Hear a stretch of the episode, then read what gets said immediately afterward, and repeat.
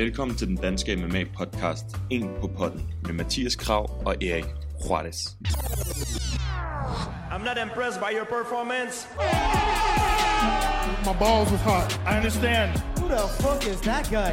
Are you intoxicated? You think whiskey gonna help him? No for gay Jesus people. I'm not surprised, motherfuckers. Her får du en på potten af Mathias Kram og Erik Juarez en på... Velkommen til 10. episode af En på potten. I dag der har vi øh, en storslået gæst med. Vi har øh, Cage Warriors Featherweight Interim Champ. Cage Warriors Lightweight Champ. Søren Bak, The Champ Champ. Ham har vi med i dag. Så skal vi tale om weekendens UFC Boston Court. Så er der også et spændende kort i weekenden, hvor at, øh, vi også godt kunne tænke os måske lige høre, hvad Søren han tænker om den her. Det er jo en kæmpe grappling kamp med Damian Maia og Ben Askren i weekenden fra Singapore. Og så har vi nogle lytterspørgsmål til sidst. Yes, og så har vi også vores top 3. Og denne Vores gang top tre, er det vigtigt, ja. Top 3 submissions. Yes. Så lad os uh, fyre i gang. Ja. Fighting out of Copenhagen, Denmark, he is Sorum, the true Viking. Back! Really, when this guy gets on top of you, grabs a hold of you, it, it's just fantastic grappling. Hej Søren. Hej. Velkommen til. Mange tak. Fedt, du gad at komme. Ja. Du har jo været hovedperson i en del af vores samtaler øh, her på podcasten. Jeg ved ikke, om du har hørt det. Jo, men jeg har, jeg har fulgt en lille smule med, Ja. og selvfølgelig meget stolt og bæret over at blive, blive nævnt. Ja, øh, først og fremmest så skrev vi meget højt omkring, at du ikke var kommet på UFC-kortet, der var her i København her i sidste måned. Um, hvordan, altså, hvordan, har, hvordan har det været for dig, hele den oplevelse? Er, er det, føler man sig, hvad kan man sige, udladt? Man kan sige, i hvert fald på en, alle de kommentarer, der har været, at sådan, hvorfor er du ikke på kortet? Sådan, "Jamen, hvad skal jeg sige? Altså, det, det rette tilbud kom aldrig på bordet, mm. så, så, så det var ikke i kortene for mig. Nej, okay. Så det kom det jo op for nylig, du har skrevet med Bellator, og du skal kæmpe den 23. november over i London. Yes.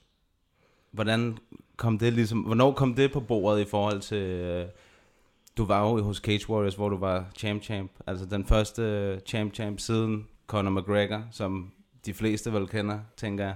Hvem er det? Ja, jamen man kan sige, faktisk siden, øh, siden København, øh, Cage Wars København, hvor at, at jeg vandt mit mm. nummer to bælte, der har vi jo sådan set været i snak med UFC, men også en række andre forbund, og ligesom øh, været ude og, danne nogle relationer og se, øh, hvor kan vi bedst se os selv være. Øh, fået en ny agent indover, som har hjulpet med den proces. Og øh, det, det rigtige tilbud kom bare lige fra, fra UFC, mm. heller ikke. Så det ville have været oplagt øh, i København. Og og vi troede sådan set, at vi var på vej til det. Så jeg var i gang med at træne op til det, men øh, kan, øh, UFC, de, de signer stort set aldrig mere end to øh, lokale, der de har sådan one-offs. Hmm. Øh, og de to pladser var taget. Øh, så, så kom der et tilbud fra Bellator. Et, øh, et rigtig godt tilbud, ikke bare økonomisk, men også sådan, det er en all-around god handel med, med fremtidsudsigter, mm-hmm. hvor jeg kan se mig selv. Øh, og, og den kom, øh, hvad var det, en, en uge før UFC København, at, øh, at vi fik det sidste på plads i den aftale. Og din første kamp, det bliver mod Terry, jeg ved ikke helt med det efternavn der. Hvordan udtaler man det? Det, det ved jeg, jeg, jeg kalder ham Brazier. Ja, Brazier. det, det sagde jeg nemlig også, og jeg, men jeg har også hørt andre udtaler, så jeg var, men vi, vi går med det. Mm. Øhm, hvordan, hvordan ser du ham? Han er jo en stor gut, han har jo kæmpet også welterweight. Ja, han har jo faktisk kæmpet det meste af sin karriere som væltervægt. Ja. Øh, og da jeg var over, de fløj mig over til Dublin, øh, for at være med i en pressekonference og se deres kort derovre og sådan noget. Øh, og det var super godt. Han er, han er en stor gut. Men øh, som, som en af mine holdkammerater sagde, da jeg kommenterede, at han var stor, der, der, der highlightede han lige hans ben øh, på et af billederne, og sagde, de der kyllingelet-ben, de, får- de får ikke stoppet dine takedowns. Så. Nej, men de er vel heller ikke større, end de kan ligge ned. Ja, det er det. Ja. Jo større de er, jo tungere falder de også Præcis. typisk. Er det, er det det, der er planen? Jamen, det er jo ikke øh, nogen hemmelighed, at det er planen i de fleste af mine kampe. Jamen, det er det, jeg tænker. Uh, altså, jeg, jeg skal have dem ned, og så er det, det er meget nemmere at slå på folk, når de ligger ned. Mm. Det, det har været mit mantra hele vejen, siden jeg Jamen, startede. det, her. det har du også gjort rimelig godt indtil videre, vil Ja. jeg sige. Ja.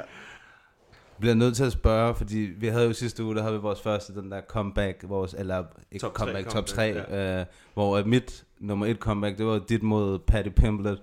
Ja. For som jeg også nævnte, altså jeg har, jeg har ikke set nogen komme ud af et choke, der Nej, var er så dybt sindssygt. der før. Så øh, vi bliver nødt til at høre, hvad hemmeligheden er. Jamen, jeg er bange for, at der er ikke nogen stor forkromet hemmelighed. Øh, der, der er noget vilje, der skal til. Mm. Øh, jeg går ud fra, at et stort skæg også hjælper. Øh, men, men, Mathias nævner godt skæg ud. ja, præcis, præcis. Så når, den, når skægget sidder rigtigt, nej. Øh, jeg, jeg ryger fuldstændig i saksen. Jeg ryger ned på den rigtige side, hvor han skal hvor han har flest kræfter til at choke mig, og han har body, bodylock øh, lukket på mig. Så det eneste, jeg sådan set kan gøre, for jeg kan ikke nå at fange den hånd, der er bag min nakke, som man ellers ville gå efter. Det eneste, jeg kan gøre, det er at bevæge mig over på modsat side. Det gør, at han har mindre kraft til at choke mig med sin arm, og det skaber også en lille bitte scramble, hvor man kan få øh, hands ned ind. Mm. Og det gjorde jeg, og så var det bare millimeter by millimeter at arbejde ud derfra. Altså, hvordan øver man sådan noget der? Fordi det er jo meget, altså det er jo, det er jo lang tid, du ligger i den position. Altså, jeg kan forestille mig, at det er lidt svært at øve, at man virkelig kommer ud af en dyb submission, eller hvordan er det? Nej, det er jo ikke øh, end at øh, man skal blive fanget i nogle deep submissions. Ja, men det- Øh, præcis. jeg tror, og jeg ved ikke, om, om det er noget, alle bare gør, men, men noget af det, vi gør i, i CSA, det er, at vores, vores træner Carsten, han, han anbefaler os at prøve at gå så langt, som vi kan, før vi, vi klapper ud, når det er jokes. For mm. der, er Mm. ikke noget, der er ikke nogen downside. Du kommer ikke til skade, hvis du besvimer. Mm. Altså. Øh, så jeg tror, at jeg at den vej igennem altid har prøvet at tage den så langt jeg kunne, og det giver selvfølgelig noget træning i at, Mm. mm. at, at holde en submission i lang tid. Og også fordi det, det føles bare så ærgerligt at klappe ud på en joke, når, hvis, hvis der kunne have været 5 sekunder tilbage, ikke også? Altså, Jo, jo, jo, jo, præcis. Hvis, hvis det var det sidste. Man kan holde mere, end man tror på. Jamen, det giver, det giver også god mening, at, at det måske simulerer en lille smule tættere på en kampsituation, hvis du altså tager den, det ekstra skridt, eller hvad man Ja. kan sige, til træning, ikke? Så man, uh, ja. Har du prøvet noget lignende før, øh, amatørkamp træning, altså hvor den var så dyb, og, og du skulle bruge noget tid på at komme ud? Jeg har faktisk øh, min, min første kamp i udlandet, der var jeg i, øh, i Finland til Cage og kæmpe mod øh, Alexei Nurminen. Mm-hmm. Han har faktisk i, i tredje omgang af vores kamp der, der fanger han en, en modificeret triangle choke stående, hvor han øh, egentlig lukker den lidt ligesom en triangle, eller en, en, øh, en renegade choke, Mm. bare stående. Og altså, min træner han sagde bagefter, han, han stod og sagde, ja, lad være klap. Det var, det var hans øh, kommentar til, God tips. øh, fordi der var ikke rigtig mere at gøre, men heldigvis så brændte han hans arm af, før at jeg besvimede. Så kom jeg ud og vandt resten af kampen. Det er fedt, at man kan det. Altså, jeg, man sidder, jeg, man får det helt sådan, når man ser nogen ligge i sådan en submission, og din, det var i lang tid. Man bliver helt sådan... Man glemmer næsten selv at trække. Ja, altså, det, er helt... Øh, Ja, det er jamen, helt jeg, jeg havde også jeg havde både min, min kone og, og min mor med over at se kampen. Og de fortalte mig så bagefter, at de sad med ryggen til nede på gulvet da, i første runde af den kamp. Der? Altså, så det er selvfølgelig ikke fedt at gøre dem så nervøse, men resten af kampen, den talte jo for sig selv. Ja, det, Ja, ja, ja, ja, så har de været lykkelige på den anden side, kan man Ja. sige. Ja, jeg synes heller ikke, der var nogen tvivl om, at du vandt den kamp. Altså, selvom det var en frem og tilbage, ikke? Men, men runde for runde, så synes jeg ikke, der var nogen tvivl. Bestemt. Det synes jeg ikke. Hvordan har det været at skulle rykke ned så øh, i vægt? Det var hårdt. Øh, også hårdere, end jeg lige havde regnet med. Øh, man snakker nogle gange om, så kan man lave et testcut og sådan ting. Men jeg synes bare, allerede til 70 kilo er, er noget af det hårdeste. Altså, øh, så at gøre det bare for sjov, eller for at teste, det var, det var ikke lige min kort. Så Mm. øh, jeg gik bare stille og roligt i gang, og øh, måtte modificere min, min diæt undervejs. Og, men jeg kom ned, og var omkring 3-74 kilo, inden, øh, inden vi skulle kotte vand. Så, så derfra der var jeg rimelig selvsikker, fordi at det er ikke ret langt fra, hvad jeg normalt gør. Mm. Nej, okay. Øh, fra normalt ligger jeg omkring 80 kilo og skal ned på 70 kilo. Og her der startede jeg så stadig ikke på over 80 kilo og skulle ned på 65,8. Ja. Ja. Er det lige lidt ekstra? Ja, det var kampen mod Morgan Sharia, ikke? Inde Jo. i Cage, inde i, hvad hedder det, KB-hallen. Ja. Også en, det var det, du vandt interim featherweight titlen. En hårdt kæmpet kamp, som Ja. jeg husker det, uh, tæt kamp. Ja. Uh, hvordan, hvordan altså, husker du den? Fordi jeg forestiller mig, at det måske har, altså, er man ekstra udmattet, når man har drænet sig selv så meget, kottet så meget vægt. Jamen, jeg synes jo, altså jeg synes egentlig, at selve cuttet gik godt, og jeg synes også, at det gik fint med at komme tilbage op i vægt. Men jeg kunne godt mærke på kampdagen, at der, der var noget, der ikke øh, spillede 100%, og Giga havde sure opstød og, og sådan nogle ting lige op til kampen. Og Mm. det er ikke noget, der har man normalt lidt af, ikke også med nervøsitet, men, men det var meget udpræget her. Og noget af det, jeg husker klarest i kampen, er, når han rammer med sine øh, body shots. At, at det er normalt rimelig immun overfor, men, men her der sad de virkelig, hvor det, hvor det kunne mærkes. Og det tog bare luften fra mig. Det har, jeg, det har jeg også hørt øh, andre udlandske, andre kæmper sige det der med, når man, hvis man cutter for meget vægt, at så- sådan et body shot, som man normalt kan tage uden nogen problemer, det er sådan noget, der, hvor man virkelig tænker, uh, hvad sker der her? Ja.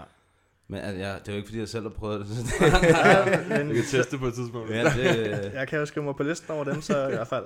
Ja. Det, var- det var jo helt sådan, så at øh, den sidste runde af kampen, hvor at han havde, det føltes som om, han havde fundet lidt ud af, at øh, jeg reagerede på de her body shots. Så øh, da han begyndte at føle, at han havde succes med at ramme mig med albu i ansigtet og sådan noget, der var sådan lidt, ja, kom med dem. Heller det. ja. Eller albuer i hovedet. Det, Eller det, det. det følte jeg, jeg, jeg følte bedre, at jeg kunne rulle dem af, end jeg, end jeg kunne med, med kropslagene. Mm. Hvor- Hvordan, altså sådan, øh, bare sådan, når vi snakker om det der med body shots og sådan, fordi nu var der lige i kampen, der var her i går, der var der et meget hårdt body kick, og det er jo det, jo det der med, det virker som om, at øh, man kan ikke lade som om, eller man kan ikke, hvis det virkelig gør nald, så kan man ikke bare lade som om, sådan, ah, det er okay.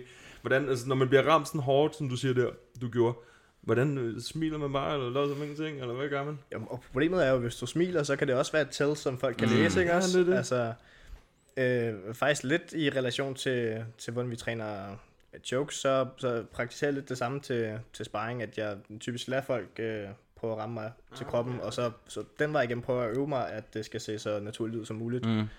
Øhm, og det, øh, noget må have knækket den her dag, fordi at jeg er ret sikker på, at han, han fangede, at der var noget, der, der ikke spillede, når han ramte mig i maven. Men altså, det, det har været sådan, jeg har gået til den. Ja, Jamen, det er jo meget fint, man kan øve sig på den måde. Jamen, det er det. Lidt, lidt slag i maven. Altså, var det så var det bevidst? Du skal, op, du skal så øh, op i lightweight igen nu, ikke? Ja. Og det var bevidst, eller var det, når I snakker med Bellator, eller var det jer, der kom, altså dig, der kom og sagde, at det var det, du ville, eller hvordan var det? Det var øh, lidt populært sagt et ufravilligt krav fra min side, det, at, at jeg vil gerne op i, i lightweight igen. Det, Ja, okay. det føles meget bedre at, Mm. at kæmpe der. Og jeg har jo også interesse i, at, at ikke, ikke bare være den største, øh, men, men også at, at kunne levere den bedste performance på dagen. Mm. Så hvis jeg gik ind og tabte en kamp, fordi at, at jeg bare cuttede så meget vægt, at et kropslag ville, ville gøre enden på kampen, så har jeg jo ikke gjort mit arbejde ordentligt heller. Mm. Nej, nej, nej, selvfølgelig. Det giver mening. Du, du nævner, at du havde nogle sure opstød og sådan noget, og så siger du, det kan man også godt have normalt i, sådan, i forbindelse med nervøsitet og sådan noget. Hvad, for nogle følelser går du igennem, lige inden du skal til at ind og, og kæmpe mod en anden mand i bordet? Jamen, jeg har sådan lidt en proces med, at, øh, at jeg ligger sådan, hmm, hører noget musik eller øh, mediterer. Prøver egentlig bare at holde alle tankerne tilbage, og først lade, lade dem virkelig tage overhånd, når jeg laver min walk-in. Mm. Øh, jeg har det sådan lidt, når man holder alting tilbage i, i et stykke tid, så er det som om, man får sådan lidt en sendfølelse, når man lader det hele slippe løs til sidst. Og, og jeg føler også, at jeg kan holde min adrenalin tilbage på den måde. Mm. Øh, min gående teori er i hvert fald, at øh, adrenalin er noget af det, der giver en edge op i buret. Så hvis jeg kan spare på den del, og lade det komme til frit flow, til, til, når jeg går ind i buret, så har jeg en edge. Mm. Det er jo egentlig også en, en, det er det med de fleste, men især med dig, der er det sådan en stor kontrast i forhold til, hvad du laver i hverdagen, hvor du sidder, du sidder på et kontor, hvad er det, du, i en bank? Øh, tæt på. Danica Pension. Ja, okay. Et pensionsfirma. Vi er af en bank. Ja, okay. Så det, altså, det er jo også en stor kontrast, i, altså at sidde på et kontor og tage telefonen og sige, halløj, det er Søren, og så gå ind og, og give på munden. Altså, hvordan, hvordan separerer man det? Jamen, det, det kommer jo helt naturligt, fordi mm. man, når man tager på arbejde, så, så er man som man er på en arbejdsplads, og til træning og til kamp, der er man som man er der. Altså, Mm. vi, er jo, vi er jo langt hen ad vejen bundet op omkring vores omstændigheder, så man, man tilpasser sig jo. Jeg vil så sige, med, med min arbejdsplads, de er super støttende omkring øh, hele fight-gamet, så de er, altså, i København, der var omkring 50 folk af mine Jeg kollegaer. sad tæt på nogle af dem. Ja. de var sjove. De var godt nok Ja, sjove. de, har, de har nok ikke vidst så meget om, om fight-gamet generelt, men de vidste, at de holdt med mig i hvert fald. Og, Der var altså trøjer, der blev taget af og svunget over hovedet. det var verdensklasse. De sad lige ved mig. Det var, Ej, det var god underholdning. uh, Jeg tænkte, altså nu, jeg snakkede også med, med Nick Barnø om det, da han var på besøg her, det der med, at Jeg synes, der er mange kæmper, som virker meget afslappet. Altså sådan, når de ikke er i til træning, når de ikke er i buret og sådan. Er det, er det noget, som du virker også rimelig afslappet sådan nu? Tak. Og når man hører dig sådan snakke og interviews og sådan noget. Altså, jeg har sådan en teori om, at det er fordi, at I, I kender jeres plads. Når det skal ske, så skal det ske, og når det ikke skal ske, så er man bare... Er det sådan, giver det sådan en tryghedsfølelse, eller sådan en afslappethed, at du ved, at du har været ude og give den gas til træning eller til kamp og så videre, på den anden side, når du skal ud i hverdagen? Ja, det tror jeg. Og jeg tror også, der ligger noget i det her med, når du er i- realiteten ude og slås hver dag, så, mm. altså, så har man bare brændt det energi af på den slags, der, der var. Så man, man har ikke meget overskud til at gå rundt og være, være sur eller bitter. Eller, Nej, nej. Øh, Nej, fordi man ser jo mange sådan nogle, der måske ikke har prøvet en MMA-kamp eller en jiu-jitsu-kamp, som går rundt og er lidt smart, ikke? Eller Mm. er lidt stor i det. Sådan. Jeg kan da huske, første gang jeg trænede jiu-jitsu og blev fuldstændig rullet i en lille asiat. Og jeg skal lige sige, der var jeg 110 kilo eller sådan noget, ikke? og jeg er altså rimelig, rimelig stor, ikke? så tænkte jeg, okay, jeg skal lige øh, komme her et par gange nu, og så kan Ja. det være. Ikke? Men der kunne jeg godt selv, der fik jeg helt, sådan helt respekt for det. Øh, bare sådan på banal plan. Øhm, og det virker bare som om, at kæmperne er bare super chill. Og sådan. Det, det, det, jeg synes, det er mega fedt. Men det er også, Det er det er også lidt, øh, man kan sige, den beskrivelse, du har der, er jo faktisk den, de fleste kommer med. Mm. Og dem, der rigtig er smartass og gerne vil ud og slås på gaden, eller hvad de vil, de synes ikke, det er super fedt at få tæsk af en lille asiat. Altså, de, øh, deres ego kan ikke holde til det. Nej. Så hvis ikke dit ego kan holde til det, så når du aldrig rigtig at blive god til det. Nej, så kan du ikke lære noget af det. Så, Nej, så, så man kan sige, vi ser dem, i, jeg tror i alle træningscenter, folk der kommer ind, og øh, der har lige været Never Back Down i fjernsyn eller et eller andet, ikke også? Mhm. Og så øh, skal de ind og vise, at de er altså den, den hårdeste mand her. Ja. Men, men de kommer ikke øh, mere end et par gange. Nej, okay. Jamen, det er sjovt, at du siger det. Fordi det, det, er sådan, det tænker jeg faktisk, det var sådan. Og så er der så nogen, der bliver, kan jeg forestille mig, som så lærer at udvikle sig gennem det. Øhm, altså, du startede med wrestling, ikke, i sin tid? Jo, som, øh, som seksårig, der blev jeg sendt afsted til brydning i, i næste år. Var det, det var ikke noget, du selv havde valgt, eller? Øh, det, det, skal, jeg faktisk, det skal jeg faktisk ikke kunne sige, øh, men øh, jo, jeg, jeg har nok selv haft lyst til det også, fordi øh, jeg, havde, jeg havde to fætter, som var ret højt øh, kørende i, i brydning dengang. Ja, okay. Øh, så det, jeg har jo nok set op til dem også, ja. og udover det, så har det sådan ligget lidt i familien, at, eller på min mors side i hvert fald, at det var noget, drengene gjorde i familien. Ja, okay. Øh, men, men efter et stykke tid, så tror jeg mere, det var stedighed, for der var fætterne stoppet, og der var ikke et super stort hold. Jeg endte med at overtage træningen for holdet, da jeg var 17-18 år eller sådan noget, og så var jeg den, den, den bedste. Mm. Ja, Øh, ja, okay. Hvilket jo selvfølgelig kommer til udtryk i, at, at ens egen teknik, den så halter lidt efter, når man øh, selv skal stå som træner. Mm. Ja, men det kan jeg godt forestille mig. Hvordan var så, nu ved jeg, der er nogle spørgsmål omkring det her også, så ja, dem tager vi bagefter, men sådan, hvordan, hvordan, øh, hvordan var det så at gå fra det, og så finde ud af, okay, MMA, det skal jeg over i nu. Hvordan var den proces? Jamen, øh, skræmmende simpel, og, og lidt ligesom, øh, på måden jeg startede til, til brydning. Øh, min, min træner, der var, der har været 14-15 år eller sådan noget, han havde været med til at starte et, øh, de kaldte det shoot fighting dengang, men øh, det var reelt set bare MMA. Øh, hold op, som så, de, de trænede halvanden time efter bryderne var færdige. Øh, og han synes, det var fedt, og han synes, øh, at han var måske bange for, at jeg ville stoppe til brydning, for det var lige omkring de der 14-15 år, mm. der begynder mange drenge at interessere sig for andre ting end, end sport på højt plan. Så han, han tænkte, hvis det kunne øh, tænde et eller andet i mig, så kunne jeg måske blive hængende til begge dele. Og det gjorde jeg. Øh, der var, øh, dengang der var man meget omkring, at man skulle være 18 år for at dyrke MMA overhovedet. Mhm. Øh, de, de dispenserede lige den regel, fordi at jeg var bryder, så jeg kunne godt være med. Ja. Men, men det betød jo, at de folk, jeg kæmpede mod til træning, de var væsentligt større end mig. Men jeg Og tror, ældre. Ja, og ældre, ikke også? øh, som sagt, der sker også noget med, med kroppen, når man når den alder. Ja. Øh, men, men det tror jeg faktisk tændte mig endnu mere, at, at, at det var store folk, jeg kunne kaste rundt med. Mm. Øh, og, og lære ting fra, fra mig selv til dem. Hvornår, hvornår begyndte du så at, at træne sammen med Carsten Etrup og inde i CSA, og hvornår fandt du ham? Det var til CSA's første sommercamp. Mm. Der øh, havde de MMA på programmet også. Så vi var to drenge fra, fra Næstved, der pakkede vores taske og betalte den fyrstelige sum, det, det kostede for en uges træning. Men der var selvfølgelig rigtig mange pas og gæstetræner og sådan noget. Øh, så vi, vi havde min kusines lejlighed andet et par dage, og ellers så kørte vi fra Næstved ind til morgentræning. Så var der træning igen formiddag, og så var der aftentræning. Så sådan to, tre, fire pas om dagen øh, i en uge. Og, og der havde jeg bare en snak med, med Carsten om, hvad jeg gerne ville med sporten, og hvor jeg gerne vil hen.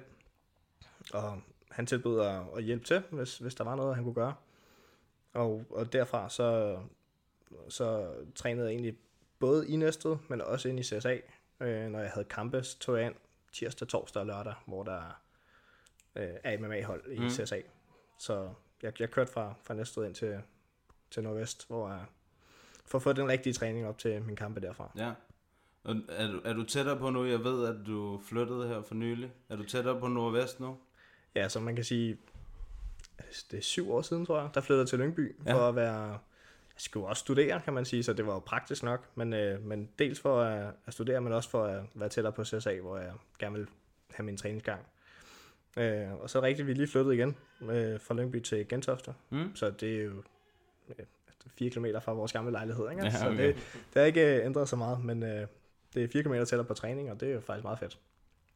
Stærkt. Hvordan, øh, hvordan er det inde i CSA? Jeg ved, der er jo rimelig... Altså, jeg, det ser ud til udefra i hvert fald, at der er sådan en rimelig god øh, succes og, øh, hvad hedder det, fremgang og alt sådan noget inde hos jer. Jeg ved, øh, øh, Tobias og Janus øh, blev interviewet her den anden dag af ja. en fra min side, ikke? Øh, og hvad hedder han? Danny. Han ja. Kæmpede, jeg ved ikke, skal han, snak, skal han kæmpe igen på et tidspunkt? Er det... Øh, Det, det tror jeg helt bestemt. Ja. Han, øh, han er i gang med at træne op.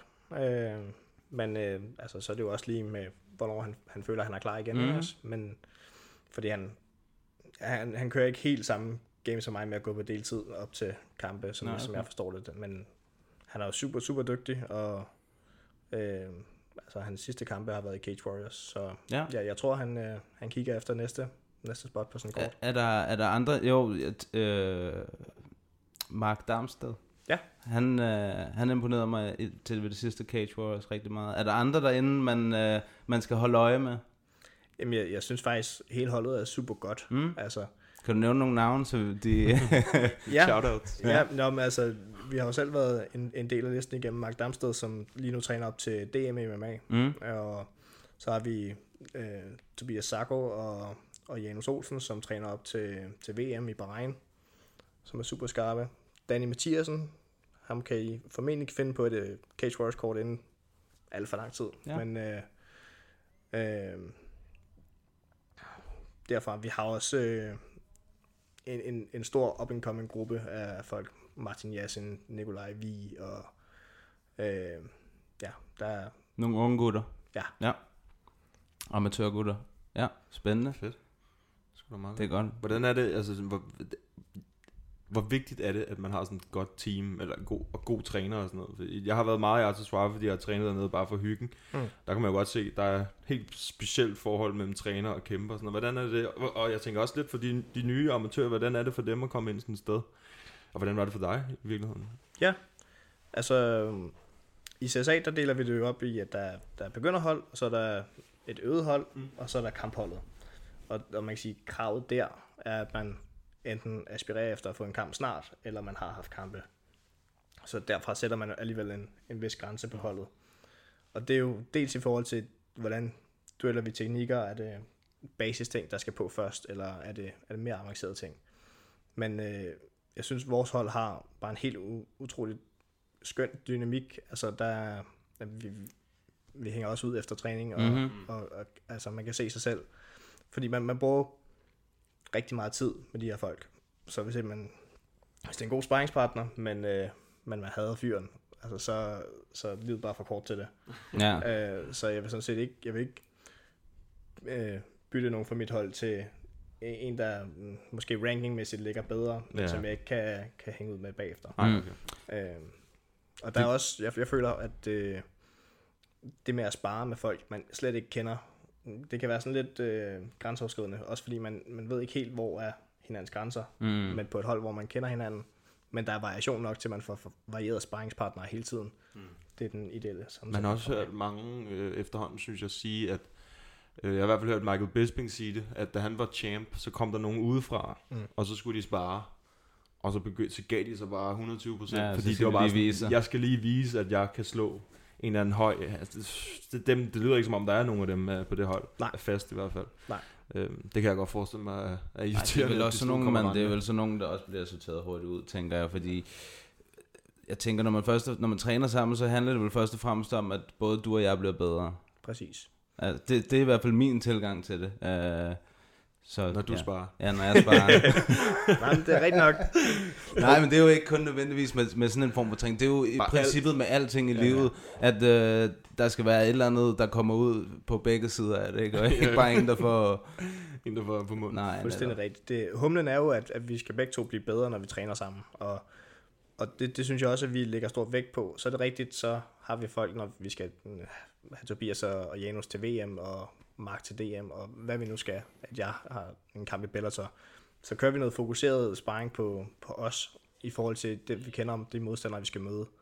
Men, men resten af tiden, og for, for alle de andre, når de kæmper indbyttes, så er det jo bare med at, at oppe deres game, Mhm. mm-hmm. og opfordre til, at øh, hvis man fanger nogen i en takedown eller submission, korrigere dem bagefter, hvad kunne de have gjort anderledes, så det ikke sker igen, så opper man også sit eget game. Præcis, ja, det tænker jeg. Man snakker jo tit om, altså, men det er jo en individuel sport, lige så snart de står inde i buret, ikke? Men altså, der bliver mere og mere snak om, hvor vigtigt det er at have sådan en team. Man ser jo nogen, der hopper fra cam til cam, hvor de kan ikke finde, altså, de kan ikke finde sådan stabilitet og sådan noget. Altså, jeg kan forestille mig, at det er ret vigtigt at have sådan et solidt hold bag sig, når man går ind sådan et sted. Helt sikkert. Så det er jo, altså, det, man kan jo sige, det er jo i virkeligheden en teamsport, når det kommer til det punkt i hvert fald, ikke? Ja, det, det er jeg helt enig med dig i. Også, øh, altså, dels støtten fra, fra holdet, når man går ind, men, men altså opbakning igennem hele campen, det er jo en, en proces, der tager flere måneder at komme til den rigtige form, når vi skal, når vi skal ind i buret. Så ja, at have støtten og opbakning derfra er helt sikkert vigtigt. Hvordan går det nu, campen? Det går rigtig godt. øh, jeg vil faktisk sige, det, det bærer præg af, at vi har en, en håndfuld kæmper, der, der virkelig øh, træner op og op af sit eget game. Ja. Øh, så nogle gange så kan det godt være mindre godt, øh, hvis, hvis det nu, lad os sige, jeg var den eneste, der havde kamp på programmet i efteråret her. Så er der selvfølgelig nogen, der, der bliver lidt mere væk og sådan ting, men, men lige nu, hvor vi har super fokus på en, en håndfuld kæmper, så er støtten fra holdet også for at gøre os alle sammen bedre. Mm. Der er mange, der er oppe i høje omdrejninger lige for tiden. Ja, mange danskere generelt. Det er- Ja, men jeg, det jeg tænker, ende hos CSA, det må der jo være med dem, der skal til VM og til EM. Ja, det lyder som om, der er rigtig DM, gang i den der nu. Ja, Jeg kan godt forestille mig, at der er god øh, stemning, sådan en training camp op til sådan noget der. Helt klart. Ja, jeg, jeg lagde også mærke til de, nogle af de events, hvor nogen fra CSA, du kæmpede. Og, altså man kan godt se, at de holder sammen. De sidder også alle sammen sammen. Og, jeg kender jo ansigterne, ikke fordi jeg kender dem, men jeg ser dem, så ser jeg dem, og så render de rundt i sådan en gruppe af 5-10 gutter, ikke? Så ja. det har jeg godt lagt mærke til. Der er godt sammenhold inde hos CSA. Uh, kan, vil, du ikke, vil du ikke fortælle os lidt om, uh, om din træner, Carsten? Fordi jeg ved personligt ikke så meget om ham. Så jeg kunne egentlig godt uh, tænke mig at vide noget mere. Jeg, jeg tror, det første spørgsmål, jeg godt kunne tænke mig at vide, det var, øh, hvad er det bedste råd, han har givet dig? Du skal ikke tabe. Nej. Jamen, øh, ikke tabe er et, et godt råd. øh, øh, andre guldkorn, han har kommet med. Øh, jeg var blevet irriteret, fordi der var en gut, der havde fanget mig i triangle choke et par gange til, til, til træning. Så spurgte jeg, hvordan kommer jeg ud af det her, Carsten? Så, øh, ved du hvad, start med at lade være med at komme i den. så, så guldkorn, øh, left and right. Ej, øh, hvis man skal tage det helt alvorligt, så Carsten er super professionel, og det er måske noget af det, jeg vil ophøje højst ved hans evne til at være træner. Mhm. Så generelt set, så mm, hvor nogen måske bare vil vise en teknik, så kan han bryde den ned i helt step by step, og vi kører lange fokuserede pas, hvor vi øh, arbejder med hver enkelt step. Mm. Så hvor man normalt måske vil, eller i hvert fald hvor jeg kom fra i Næstved, der kunne det være så, okay, så kørte vi Kimura i dag, og så vil vi køre triangle chokes øh, om onsdagen. Øh, her der kører vi fokuseret med en, en række ting, og bliver ved med det i 6-8 uger. Okay. Øh, så man virkelig får teknikkerne ind under huden, og, og får indarbejdet det i sit game, for det er først der, at det, at det reelt set virker. Masser af repetition. Mm. Så er det, ja, så er det virkelig kommer ind på ryggraden. Okay. Hvad, har, han, har han selv kæmpet? øh? Han har en lang øh, forhistorie inden for, øh, skal jeg tænke mig om, det hedder jiu-jitsu. Mhm. Øh, men det, som jeg forstår det, så er det et let kontakts MMA magi. Øh, men det er blandt andet også den, der øh, Danny Mathiasen kommer fra. Okay. Altså, japansk jiu-jitsu? Ja. Ikke? Ja, Jo, ja. jo, det var- Nå, men det er jeg ret er sikker på, fordi jeg så faktisk et interview med Danny her i dag med øh, en gut, der var inde og interviewe ham. Øh, Zen Dragon hedder han. Ja, ja, ja. Øh, og der, der snakkede han, der hørte jeg bare lige de første par minutter, der talte han om, at han kom fra traditionel japansk jiu-jitsu. Ja. Så Så det altså man har gi på, og så er det slag og spark, Mm. men, men også uh, takedowns og, og submissions. Så- så næsten- men han konkurrerer ikke mere.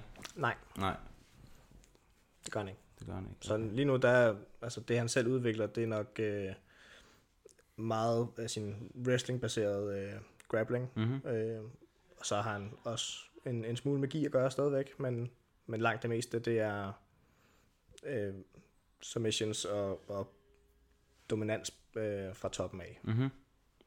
Spændende.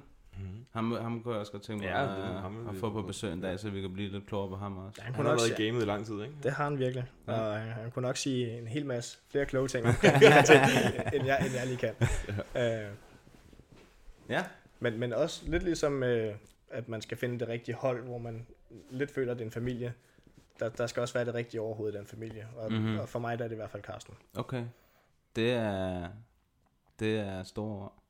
Ja, det er fedt. Det Man, er godt. men man hører jo altid om, om camps, også når man sidder til UFC, når de kommer med alle de der statistik og alt det der, så ser man jo altid, så nævner Joe Rogan lige sådan, ham der, han er, han er master i det, altså han er overhead, ikke? Øh, Faraz Harbi og sådan mm-hmm. Mhm. nogle som dem, hvor det, det, det ligger de også stor vægt på, det der med, at der er sådan en mastermind, der ligesom har styr på det hele. Mm. Så det virker til, at det er i de gode camps, at der er en god head coach. Så det giver Det god tror mening, jeg, det du siger. Det tror jeg en er af de vigtigste ingredienser det tror, jeg, i, uh, i at have en god camp. Ja, det og tror jeg. selvfølgelig også nogle dygtige kæmpere, men Ja. man bliver nok dygtigst af også at have en god træner, tænker jeg. nu når du sidder her, nu, tænker, nu kommer jeg lige til at snakke om det der med træner, ikke? Og sidste podcast, så var der en, en kamp, jeg ved ikke om du har set den, men der var en kamp, hvor der var virkelig var en, der fik på munden i tre runder, og den kunne have stoppet efter første runde, i virkeligheden, eller i første runde hedder det, ikke? Og efter anden runde, så har man tænkt, nu kan de godt stoppe den. Og så træneren spurgte så, om, om han ville fortsætte, hvad var det han hed? Ham, der fik et slag. Thomas Gifford, Thomas Gifford, der fik den af Mike... øh, Mike Davis. Ja. Og, og jeg ved ikke, om du har set den kamp? Nej. Nej, det var virkelig brutalt, og... Men jeg Også- hørte jer snakke om den. Ja. Ja, okay. Ja. men, men så var det jo det der med, at, at træneren så spurgte ham, og så var han bare sådan, I feel horrible, men selvfølgelig siger han ja til at kæmpe videre. Hvordan har du det med sådan, hvad, hvad, hvordan, altså det, jeg kan forestille mig, at det er virkelig svært for en coach at sige sådan noget, men, men skal de ikke kunne det? Jo, At sige stop? jo, det skal de kunne. Og det er jo, det er jo et vigtigt del af deres, øh, deres arbejde der, mm. at de kender kæmperen bedst og kan bedst sige, sige fra. Mm. Øhm, så det er rigtig nok, også fighter, når vi står, sidder øh, i, i pausen der, vil jeg jo altid sige, jamen, klar igen jo. Det Ja, ja, tænker Øh, men mindre at man øh, har brækket et eller andet og ikke kan stå op. Altså, Mm. øh, der, der skal virkelig meget til, tænker jeg.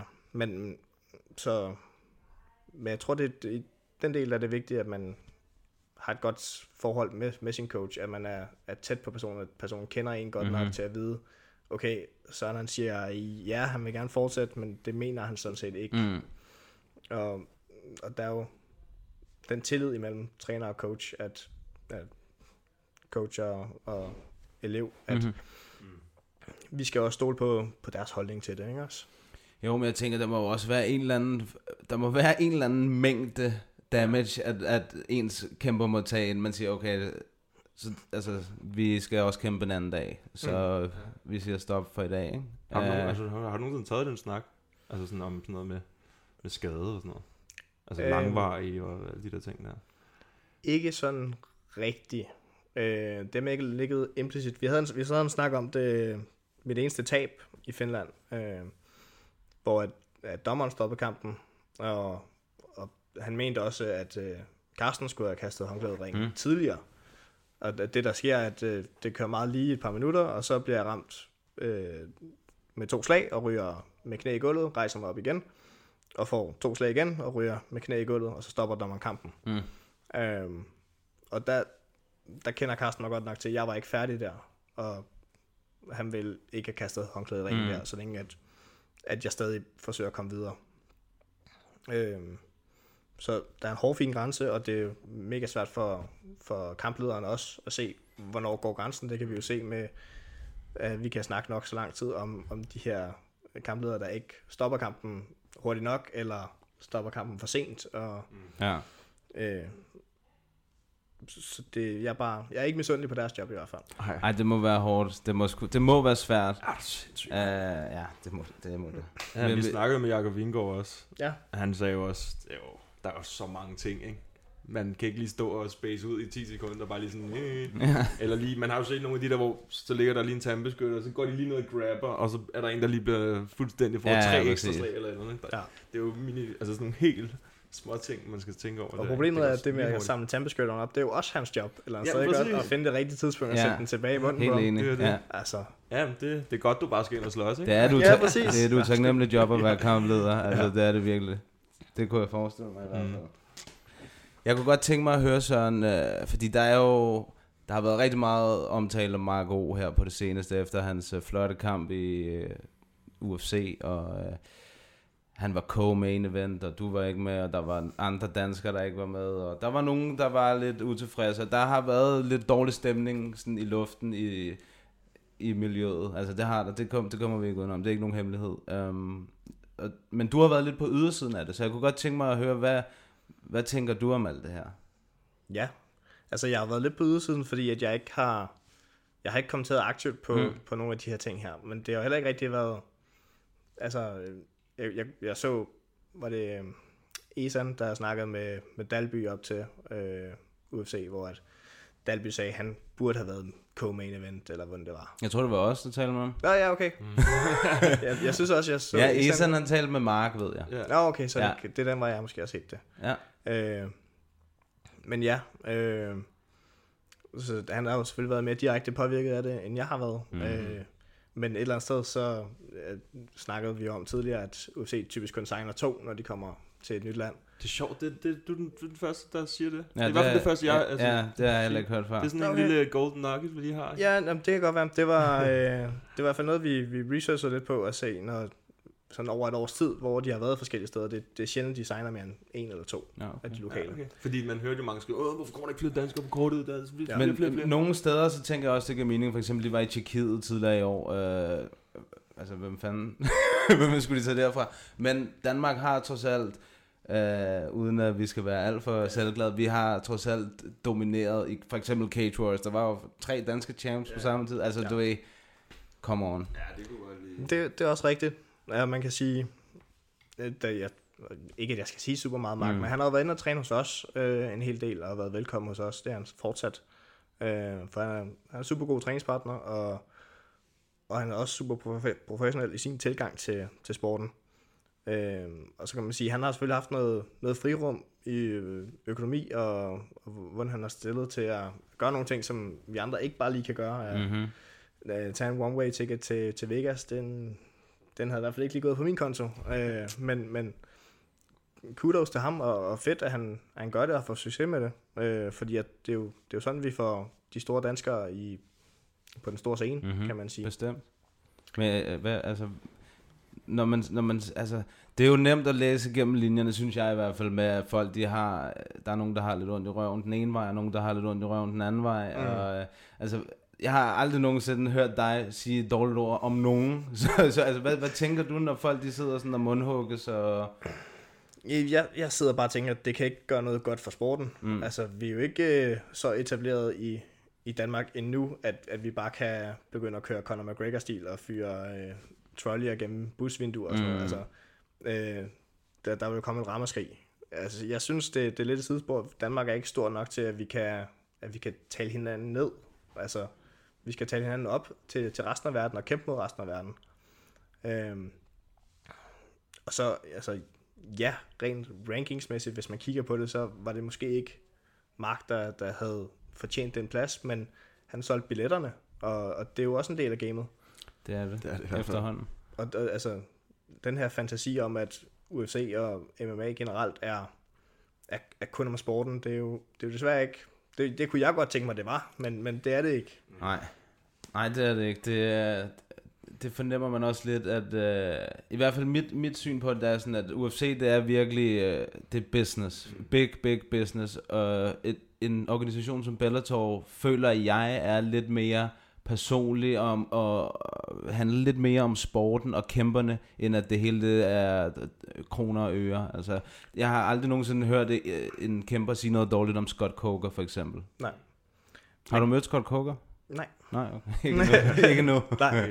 øh, men ja, det er rigtigt, men altså, der er jo også øh, businesskampe i Bellator, ikke? Så Selvfølgelig er det jeg tænker tilbage til, var det Kimbo Slice og... Data. Og Data, ja, ikke også? Altså, altså hvor, hvor det var i hvert fald ikke om sporten. Nej, nej, det er rigtigt. Ej, der var ikke engang særlig meget sport i den kamp. Der. Hold kæft, men, men, men det er rigtigt nok, jeg, jeg føler i hvert fald, og det var måske også noget af det, der, der trækker os den vej over til Bellator, at, der var, at det var mere om sporten, øh, og det betød mindre, om man kunne fylde arenaen her og nu, og mere om at bygge en op, Mm. og, og det var en, en, en vej, der virkede attraktivt for mig. De har også mange, rigtig mange gode kæmper Mm. efterhånden, synes jeg virkelig. Altså, det er sgu en uh, legit udfordrer til UFC efterhånden, synes Ja. jeg. Der, de har nogle kæmper, som jeg føler er bedre end nogle af de kæmper, der er Mm. i, i, i den samme vægtklasse i UFC, for eksempel. Mm. Man ser jo også, man har også set nogle af de, nogle af de bedste rykke over til Ja. Bellator, ikke? Fordi at... Cyborg. Ja.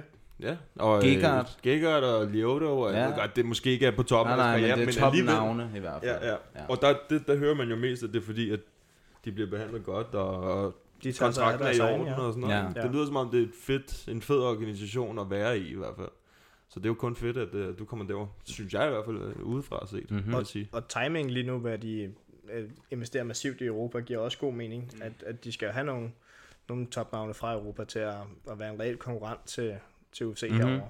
Det eneste problem, jeg tænker, det er, hvor fanden kan man så se din kamp, når man er i Danmark? Så? Ja, det er et reelt problem. Det er det, vi, ja. Det er, vi skal på The Dark Internet The for dark web. at få lov til at se Søren kæmpe, altså. altså, det, det, det tror jeg ikke er nødvendigt. Øh, jeg har læst mig til, at øh, der er en, øh, en kanal, der hedder Paramount Network, Mhm. mm-hmm. som øh, de fleste danske øh, husstande kan tage, og der skulle det blive vist.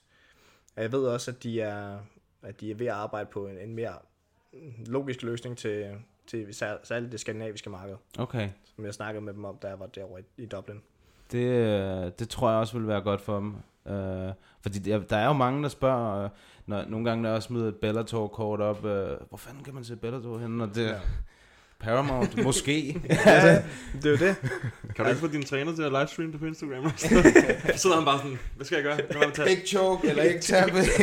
Ja, præcis.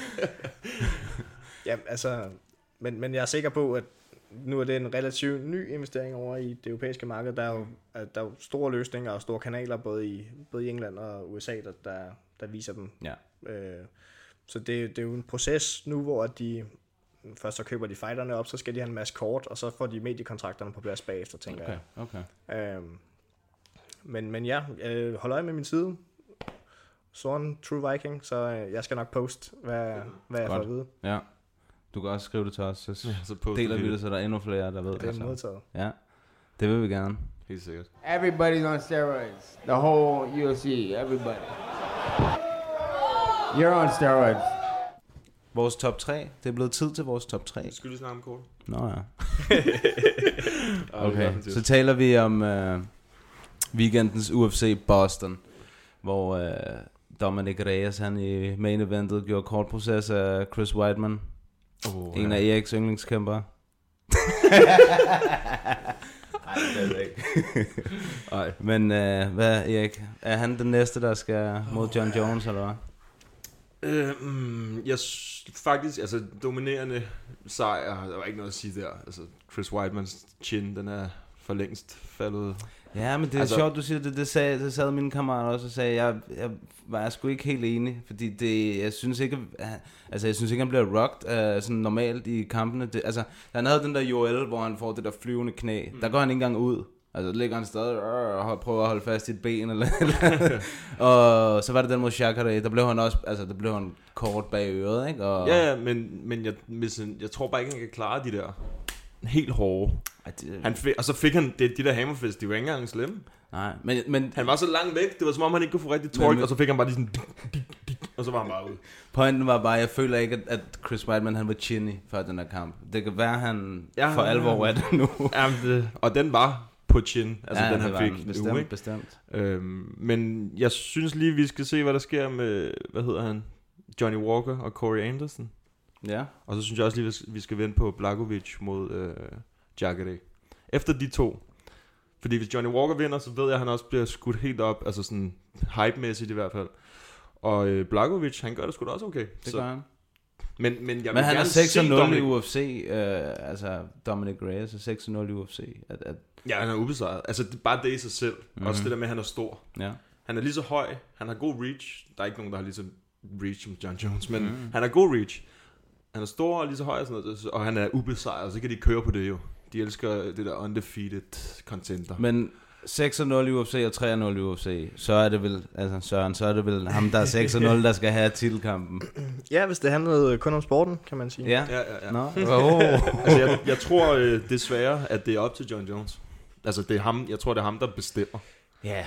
hvad han gider. Men han, han har jo nævnt før, hvilket jeg synes er meget smart. Han har jo nævnt, at han vil hellere slås mod de der contenders nu, inden de bliver alt for gode, og inden han bliver alt for gammel. Mm. Det har han været ude at sige sådan indirekte, ikke? Så det kan da godt være, at han siger ja til den kamp. Og, men, men jeg så også, at han lavede et tweet eller et eller andet, hvor han lige kommenterer på, at han blev kaldt ud, ikke? Jo, jo. Hvor det var sådan, nej, du er ikke øh, på samme niveau. Men det skal han jo sige. Der er helt, Hvad synes du? Ja. Jeg synes, det, jeg synes godt, han kunne få det tilskud, det synes jeg. Men jeg tror, han bliver...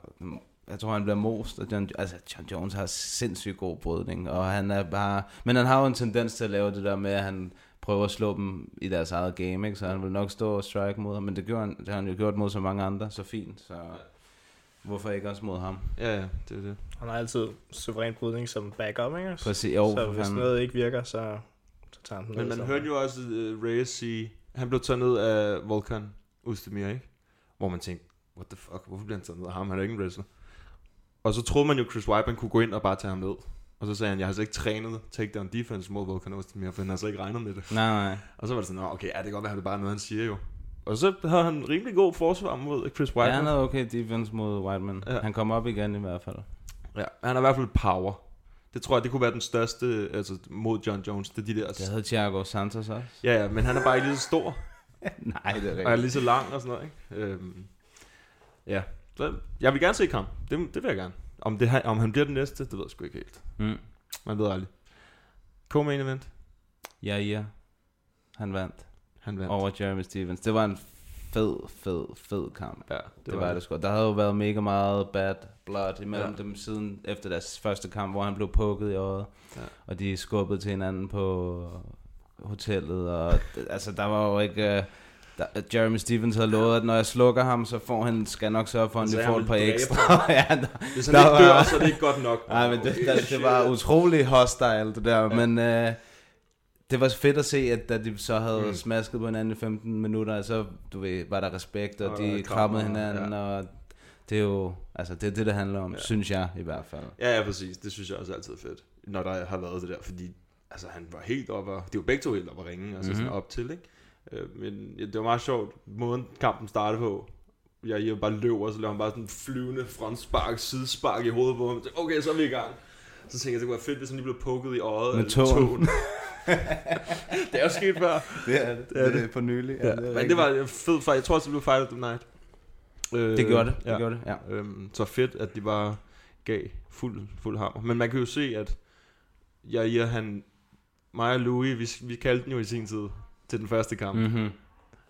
Mathias, han troede, at Jeremy ville tage den. Ja. Mig og Louis Glisman, vi sagde uh, ja, ja, ikke? Han er jo bare dynamisk. Det kan man ikke komme udenom. Stevens, han er, han, han er god, men det var, ja, han, det var som om, han kunne ikke få, han kunne ikke komme ind, mand. Han så fik han lige et spark, og så fik han lige et slag, og så fik Der er lidt flere dimensioner i Jair's game end Ja. uh, Jeremy i hvert fald, det kan man godt se. Ja, og så, kan man, så lavede han takedown på en, i den sidste runde, hvor han nok havde tabt de to første. Mm. Og så tænkte man, det kunne sgu være, at han bare skulle have gjort det i første runde, ikke? Det, Fordi det virkede jo. det gjorde det. Det gjorde, han holdt Men jeg tror, det er nemmere sagt. Ja, ja, så, selvfølgelig, selvfølgelig. det tror jeg sgu. Ja, ja. Men uh, god kamp. Ja, og Det- så var der, det var lidt en overraskelse, fordi han var jo, han var en kæmpe favorit, ham Jonathan Pierce, der var op mod Joe Lawson. Mm. Men Joe Lawson var på hjemmebane, og han havde ikke tænkt sig at tabe den kamp der. Og han, øh, han vandt i storslået stil, øh, det ved jeg, det var du glad for, Søren. Det var jeg i hvert fald. Joe Lawson. Joe Lawson, han var en af de første fighter, jeg begyndte sådan at følge. Mhm. Øh, helt tilbage, da jeg stadig bare dyrkede MMA på hobbyplan. Øh, og, og jeg kunne virkelig... Jeg, kunne, jeg har forskellige game fra ham, men, men jeg alligevel så prøver jeg at se mig selv i, i måden, han gør tingene på. For det kan godt være, at han, hans rekordliste er ikke super prængende eller noget, men øh, han vinder suverænt eller storslået, men, øh, ellers så taber han storslået. øh, men pointen er, at han, han giver den all out hele vejen igennem. 100%, det gør han. Det gør han. Men jeg, jeg troede egentlig, han var færdig. Uh, for hvis jeg sad og kiggede på hans record, så havde han tabt, jeg tror han havde tabt fire eller tre i træk før det. Og så havde han et win, som var en split decision over Martin Helt, hvor han endda selv efter kampen sagde, den her kamp, den vandt jeg altså ikke. Og det er ærlig snak, må man sige. ja, ja. Det er det men det var også virkelig et robbery dengang, kan jeg huske. Uh, men altså sejt også at sige, at jeg vandt ikke den her kamp, selvom jeg gjorde det ikke. Uh, men Jo. Han skulle efter sine være færdig nu, Joe Lawson. Det havde han i hvert fald lovet Dana. Ja, det havde han. Øh, det havde han lovet Dana. Ja. Men så var det sådan lidt, ej, jeg ved ikke helt, det kan sgu godt være, jeg har det lidt endnu. Altså. Ja, men hører det, altså hvordan har du det med sådan, synes du han skulle lægge handskerne i, i midten og sige tak for nu, eller på hjemmebane? Altså, det har været, det har været oplagt. Mm. Men øh, rent selvisk, så synes jeg jo ikke, han skal. Nej, nej. Ikke færdig med at se ham. Det kan Han- være, det, det kan være, for det, den der, ja, det var en blanding, det lignede en blanding af submission og slag, ikke? Ja. Det kan være, at du kan break det ned. Jeg ved ikke, om du har prøvet at være i den, lave den Øh, øh, situation der. noget, noget lignende. Altså, øh, at det han gør er jo, at han med den her Hal Nielsen, hvis vi skal kalde Mhm. mm-hmm. det det, men han, han låser den ene arm øh, over nakken på, på sin modstander. Og det gør, at der ikke er noget til at dække for de slag, han kan komme mm. fra den side. Man kan sige, den låsen Hal Nielsen, som han ligger i, er ikke typisk noget, man får en submission ud af, men, men det gør, at du ikke kan forsvare dit hoved, og der er masser af tryk på din arm til at, at give ground and pound. Mm-hmm. Så det er lidt en modificeret måde at være øh, i crucifix på i realiteten, fordi han kan ikke forsvare sig med sin arm, og du kan slå hårdt med din hånd mm. Mm. hans hoved. Så en submission eller TKO lige efter mit hoved, det er faktisk det, jeg prøver at gøre. Når, Ja, det minder, den har måske sådan en lille smule den samme funktion, som det, der bliver kaldt for det Dagestani handcuff, hvor man også får modstanderens Ja. ja. hånd sådan om bag ryggen, så du bare kan ligge, og han ikke kan forsvare. Ja. Ja. Den der så bare meget, meget mere modbydelig og smertefuld ud. og meget mere tilfældig ud, vil jeg sige, da de landte. Altså, det kom ud, at de røg ned på gulvet. Jo. Det var ikke, hvis man ser Khabib, som er kongen mm. af det Dagestani handcuff, han gør det jo helt bevidst. Ja, ja. Om, altså, Joe Lawson har jo 100% prøvet det før, men det var bare vildt, hvad, det, man ser det så sjældent, det der. Man var virkelig sådan, hvad fanden er det, der sker, ikke? Og så hører man så Det var sådan en rigtig den. veteran-move, det Ja, der. Det, ja. Altså, det var det Det virkelig. er lidt var ligesom det der rigtig- bulldog chokers. Man Ja, ser det meget sjældent, men det virker, ikke? Det var det. Øhm, altså, sådan en fed sejr, som jeg også sagde, inden vi startede med at optage. Jeg, jeg sad og knep den tårer, da han hoppede op på bordet. Ja. Det gjorde jeg sgu. Fordi han er også en, jeg har fulgt i lang tid, og ja. han er sådan op og ned, op og ned, op og ned, ikke? Øh, og så virker han bare totalt cool og Mm. ærlig. Og det der, du siger med, at han selv kan indrømme, at han har tabt en kamp, og sådan, mm. det er Mm. sgu ikke alle, der kan det. Så det synes jeg var en fed, uh, fed sejr. Der er legendariske videoer med ham på internettet, hvor han slås mod sin bror ude i forhaven. Ja.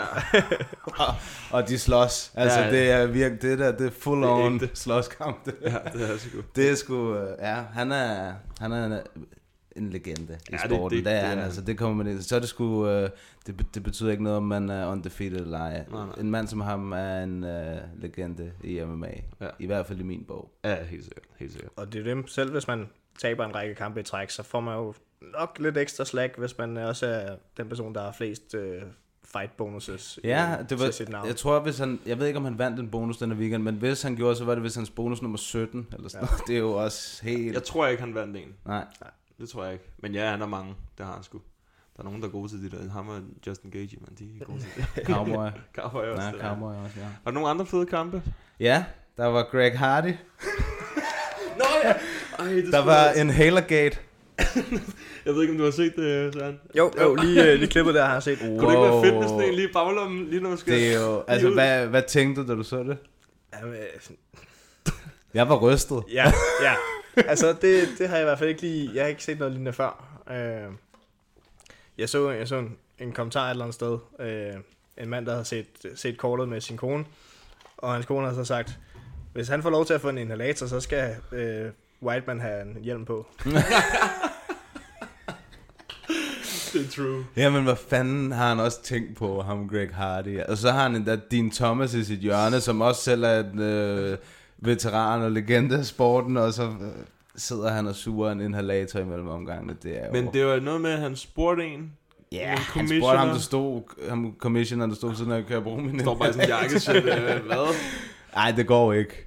Altså, Men hvad så, det- skal de så også have iltmasker imellem ja, omgangen? ja, ja, eller hvad? men, altså, men det hvad er jo fanden? sjovt, fordi han troede jo, jeg ved godt, de burde, det burde slet ikke være en mulighed, de burde slet ikke have det med op i Mm, mm, jeg mm. ved ikke, hvad fanden de tænker. Men han troede jo, siger han, at han fik lov. Og så blev det til en no contest. Ja, ja, altså hans, hans inhalator er approved af USADA uden for competition. Selvfølgelig ikke mens, så du... Ja, ja, jamen det var jo det samme. Han siger jo sådan, jeg ved ikke, om du har set det klip, hvor han bare siger, yeah, you saw approved. Ja, men... Hvor bare sådan, øh, hvad? Ja. Men, men bare, altså det, er jo- det, der har jo været sygt meget controversy med ham igennem hele hans UFC-karriere. Bare igennem hele hans karriere generelt, der Ja. ja. var jo både, at han havde domestic violence, og han, altså det er bare, jeg kan, ikke, jeg kan ikke finde ud af, om man bare er dum eller uheldig. altså nej, men det er jo helt sygt, at man bliver ved med at ende i så meget oprør. Ja. Altså helt til, hold kæft, mand. Altså hvad han bare, at det kan være, han gør det med vilje, altså. Ja, ja, for, det- for, Det kan være, han kan lide det. Men han blev også diskvalificeret i, i en af hans første kampe, hvor han gav et ulovligt knæ. Altså, Ja, det, ja, ja. Han er jo en torskam der. Ja. Al omtale er jo god omtale, ikke også? Ja, hvad åbenbart. siger. Ja, jo. Noget af det er ja, måske. Men, ja. men, altså, han, jeg vil så sige, at han så bedre ud, end han Helt gjorde klart. før. Helt klart, men han Ja. lignede også en, hvis han lige skruede tempoet op, så ville han kunne øh, slukke ham der Mm. mm. easy. Mm. For han er godt nok stor og Men- eksplosiv. Ja, han er fucking stor, mand. Det er han virkelig. NFL-atlet, altså det, ja. der, der må være et eller andet Det er sjovt, jeg har ekstra. aldrig hørt om ham før. Altså før han kom til UFC. Altså, men det, det siger lidt om, hvor stort det NFL er det, ikke? Når der kommer en, man, ald- man ikke kender herover, og så kommer de ind. Og så... Der er helt, man kender heller ikke, medmindre man er sådan en rigtig nørd, så kender man jo ikke nogen af de der forsvarsspillere i... Nej, nej, nej, nej. Jeg gør ikke. Ja, han skal bare, de kører ham jo bare igennem, igennem systemet, ikke? Jeg, jeg håber, han kommer op og ser, man ser ham mod en, som er, som er god nok. Jeg synes, de skal give ham Rumble. Så skal han bare have en iltmaske med han er sindssyg, mand. Så skal han bruge mere end sin inhalator. Ja. Så skal han også have den der white man her. Shit, ja. Og så var der lige en af dem, du kaldte. Sean Woodson. Ja. Ja, han var god. Han var virkelig god. Featherweight på 185 cm. Han Ubehageligt. var lang. Fyr. Ja. Ja. han var godt nok god. Han brugte sin knæ som jabs i den der kamp. Altså, det gjorde han virkelig. Ja, han var det virkelig var, god. han var virkelig god. Um, ham, ham havde jeg også glædet mig til at se. Han fik en kontrakt via Dana Whites Contender Series. Ja. Der begynder at komme mange af dem. Det er fedt nok. Det er også uh, nogle gode kæmper. Der er mange gode kæmper derude, som uh, ikke er signet i UFC. Aha. Jeg peger på Søren her, det kan I ikke se. Men uh, ja, sådan er det jo. Sådan er det. Skal vi lige hurtigt tage det næste kort, der kommer? Ja. Bare lige snakke om det kort. Singapore. Vi kan lige... Uh, finder den sgu lige frem Det er sgu ikke mange andre end den Banasken kamp, jeg kan huske, der kommer i weekenden. Nej. Ja. En god ting, det er, at den kommer tidligt. ja, det er vel til uh, menneskelige tider, skulle jeg til at sige. Ja. Nu kigger jeg her. Tabology. Det er klokken 2 p.m. herovre. Så to om dagen. Det er dejligt. Ja, det er main kortet, så starter de vel sådan noget Ja, kl. så- 11 eller Ja, sådan 11, 11 stykker eller sådan noget. Ja. Ja. ja. Ja, 11 starter prelims, og main card starter klokken 2. Uh, Michael Johnson. Ja, Ja. dem så jeg godt på, ja. Der, er- der, er- der er et par kampe, som er, som er værd at se Mm. synes jeg. Der er også, øh, nu ved jeg ikke om noget om ham, Ser- Sergej Pavlovic, men ham Maurice Green, han er altså også en... øh, en crochet boss. Han er altså også en hårdt slående fyr. Ja. I, uh, i heavyweight. Men, øh, men skal vi lige, altså... Nu er Søren, du er jo... Du er brød. Altså, du, du elsker jo det der, altså yes. brøde top game der, ikke? Og det er du god til. Hvad synes du, du om den her kamp? Øh, ben Askren mod, øh, hvad hedder han? Øhm, Damien Damien Maia. Maia. Som grappler. Hvad, hvad siger man så til den? Det er jo... Altså, generelt, når god grappler mod hinanden, så er det jo ønskescenarie, så længe at man ikke øh, ender i en situation, hvor de ender med at bokse i stedet for. Ja. øh, altså, jeg synes jo noget af det fedeste at se, det er de her intense scrambles nede på gulvet, hvor de, man, man kan se teknikken Mhm. florere på, på live fjern, fjernsyn. Altså, øh, så jeg, jeg glæder mig super meget til at se kampen. Hvem tror du vinder? Ja. Det skulle jeg, hvem har the edge? Mm. Jeg kunne godt frygte, øh, at det er Damien Meyer, der kommer til at tage den her. Men, øh, Frygte? Frygte? Er det, øh, brødrene jeg, i dig, jeg, der- jeg, jeg vil gerne øh, selvfølgelig have Ben Askren, han øh, får lidt, øh, lidt opvind igen her. Ham kan du godt lide? Det kan jeg godt, ja. Ja. Også hans trash talk. Øh, jeg, jeg synes, det, bliver, det bliver lidt for meget for mig, men jeg synes, øh, op til hans sidste kamp mod, mod Masvidal, hvor han virkelig havde skruet op for charmen, der, der lavede han et tweet dagen efter, hvor øh, på nogle af alle de her hån og, og spot, der kom efter ham og sagde, alright, I deserve that. Ja, præcis, det kan jeg altså. Så han under op til det også, Ja, ja, det, det det, synes jeg trods Det er alt, også sejt, 100 procent. fuldt Helt ikke enig, helt enig. Ja. Hvem, øh, hvem, hvem synes du har det bedste trash talk, hvor du ikke bliver sådan, hvor du tænker, åh, det bliver for meget det gode. Er der nogen, der har en, hvor du tænker, "Det- ham der, han er sgu meget sjov, når han, øh, når han åbner munden? Dias-brødrene. Ja. Så, øh, det, det, der føler jeg mig sgu underholdt. Ja. Øh, det er ikke det mest intelligente trash talk, det er det ikke, men, øh, men, men jeg synes sgu, de, deres attitude til det hele er, er befriende på en eller anden måde. Ja, de er bare ægte. Altså, Ja. de er, det er bare sådan, der de er. Altså, Præcis. Det er det, der er fedt ved dem. Ja, præcis. De er, de er sgu nogle Der er karakterer. ikke dem nogen federe end. Nick Diaz, der bare ligger sådan noget i buret og ligger bare lige og Ja. chiller. det er så godt. Ja, det, er- der, det kræver lige lidt overskud at gøre det der med din kamp. Det er Ja. rigtigt. Det er... Jamen, dem er vi også glade for her, herinde. Dias-brødrene er, tror jeg, de fleste er glade for. Altså, de er... Medmindre man er sådan en rigtig hardcore Connor... Øh, Sidder og sukker herovre nu, ikke? Ja, ja. Ja, ja. jeg tror, de fleste efterhånden er ved at være trætte af ham. Ja, det altså, det, nu har vi sgu... Øh, Ja, hvis han har ikke, hørt nok når han får en kamp, så kan man snakke om han- ham igen, ikke? Så bliver det spændende. Ja. Ja. Øh, hvem tror du vinder, Mathias? Damien Maia. Tror du det? Ja, Jeg har, jeg fordi det, det, der får mig til at sige det, det er, Damian Maia har god brydning, mm. først og fremmest. Øh, og så har han bedre striking end Ben Askren. han er Der skal heller ikke meget han er til, bare lige jeg med cheater. I forhold til ja, men det er rigtigt. Der er, der er, der er niveauforskel i deres striking. Og han har god brydning, øh, Damian Maia. Og hans jiu-jitsu er, altså, Ja. han er en af de absolut dygtigste. Hvordan har du det så, når du skal, hvis du skal kæmpe mod en, som, eller bare, eller et eller andet, mod en, som bare er virkelig god på ryggen på gulvet, Mm. når du er sådan en rigtig grinding top game fighter. Hvordan, øh, hvordan er din approach? Jamen, øh, det første vil være at se, fordi mm, hvis, hvis jeg kan holde den stående, og det er i, i min interesse, altså hvis jeg er bedre stående end, Mm. end modstanderen, så vil jeg helst gøre det. Brydning fungerer jo heldigvis både som stopklods og som, øh, øh, som til at kunne tage kampen ned, hvis man gerne vil det. Mm-hmm. Øh, så det vil være min første approach, øh, at hvis jeg er bedre stående, så tag den der. Øh, mit eneste knockout kommer faktisk i sådan en kamp, hvor at, øh, at det var en Jiu-Jitsu black belt og kendt for leg locks og øh, ubehagelige ting, som, som det, det, det skulle vi ikke ud i. Mm. Så, så vi holdt den stående, og så, så kom der faktisk en knockout ud af det. Fedt. Øh, men ellers, vores, mit, mit top game i, altså det fokuserer rigtig meget på at være tight, og det giver egentlig ikke rigtig plads til, til super mange fancy ting ned fra, fra gulvet af. Det pres, der kommer ned på, og fordi man er tight, så øh, man skaber ikke mange muligheder for submissions fra manden nederst. Nej. Jamen, det er også, jeg har også på fornemmelsen, Ben Askren han vinder. Men, det har jeg faktisk. Mm. Nå. Men jeg elsker Damien Maia. Seriøst, han er en af mine yndlingsfighters. Han er, han er så vild. Så jeg håber, at Damien Maia han vinder. Og han, jeg ved også, jeg synes også, han fortjener... Altså, han er jo, hvad fanden er han, 40 år nu? Eller Ja, han er jo fald. gammel nu. I hvert fald. Og jeg hørte et interview med ham, hvor han sagde, at den her kamp, det var sådan, han var glad for at få det der navn der nu. Og så kan det være, han så sagde han, måske slutter jeg, måske slutter jeg ikke, det siger det kraftigt. Mm.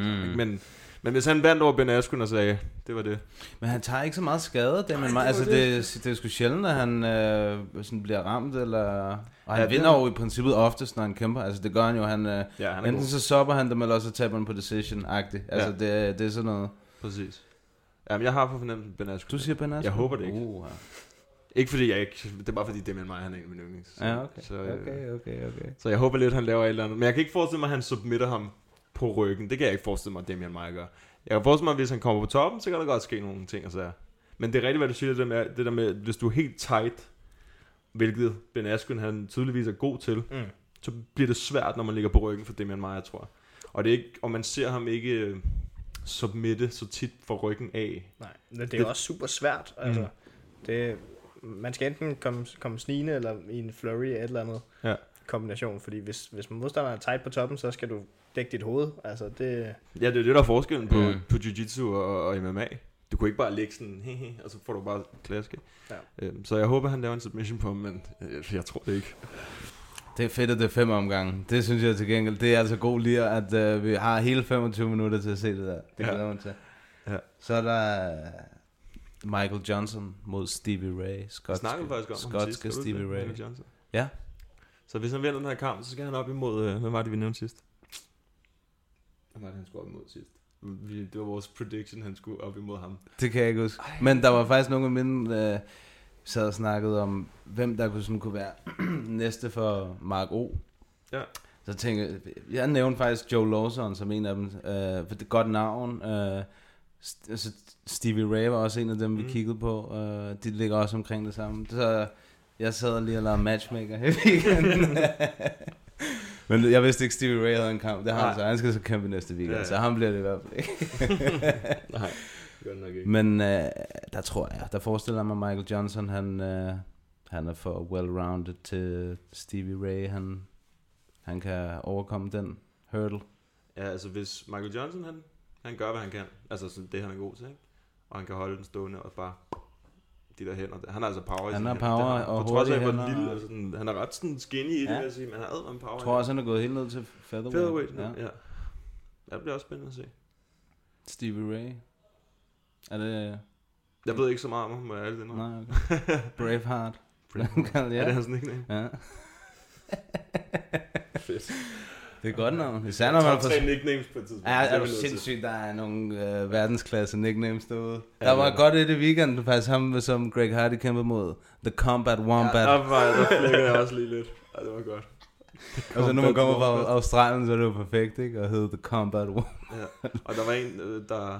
Var det, det var, ham, var det ham, der havde mullet? Combat Ja, var det ham med det var mullet? det da. Han, jamen, så lever han op til det nickname. Han ligner, han ligner lidt wombat. Øh, pragtfuld mand, ham der. Ron Nielsen. Ja, det var den australske Ryan Nelson.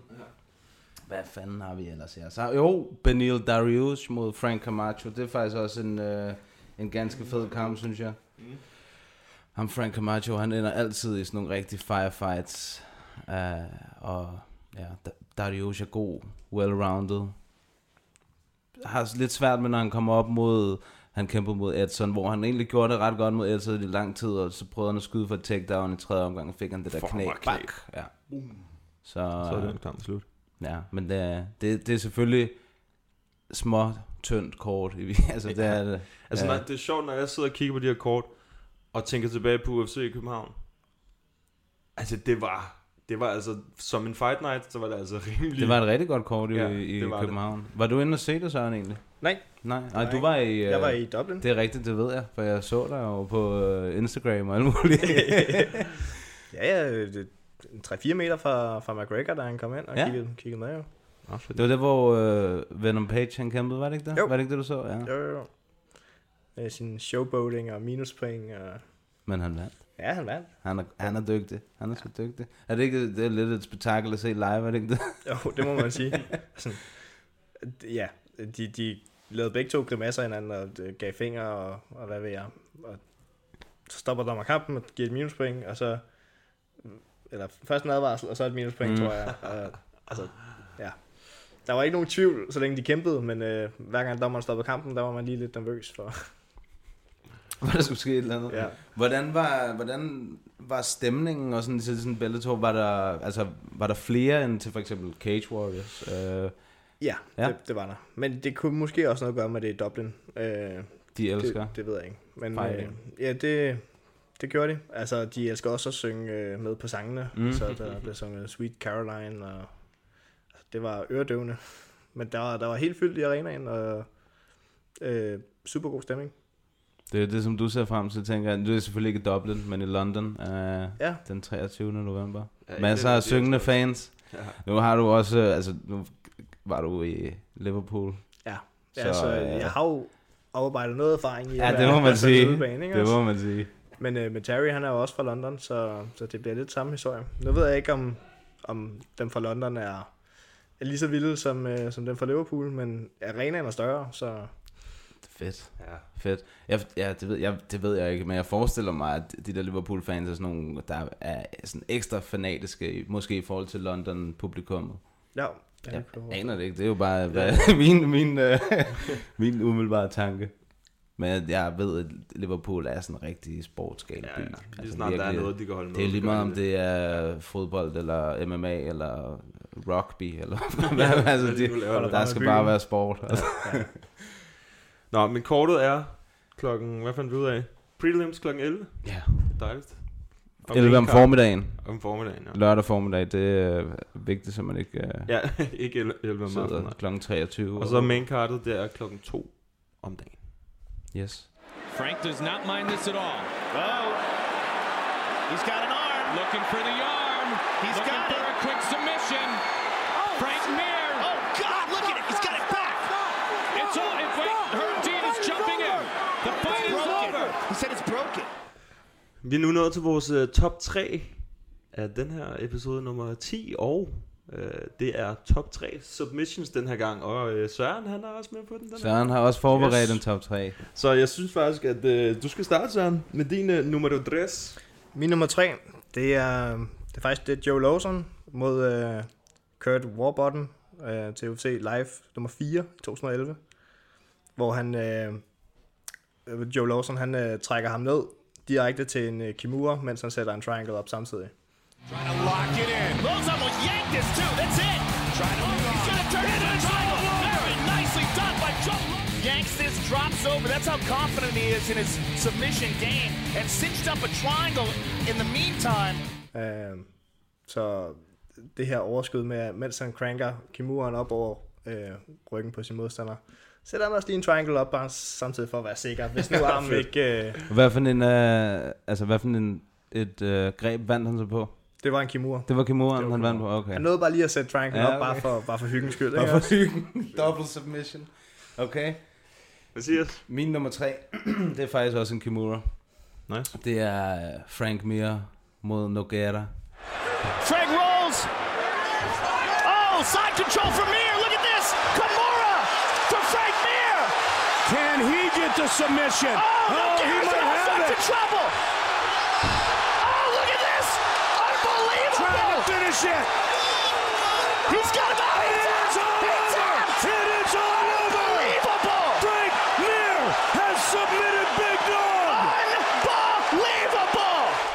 Den var, det er en, der brændte sig fast, fast på min net, han, øh, specielt fordi, altså han har bare fat i den der Kimura i så lang tid, og de ruller, han ruller Nogueira, og, han, og Frank han følger bare med, og de ruller måske 3-4 gange, og så til sidst, altså så kan han ikke øh, komme ud af den, og så siger det bare i skulderen. Man kan bare se, at den, at den øh, popper, ikke? Og så stopper øh, kamplederen kampen, og så ligger han bare der og kigger på sin arm, der bare...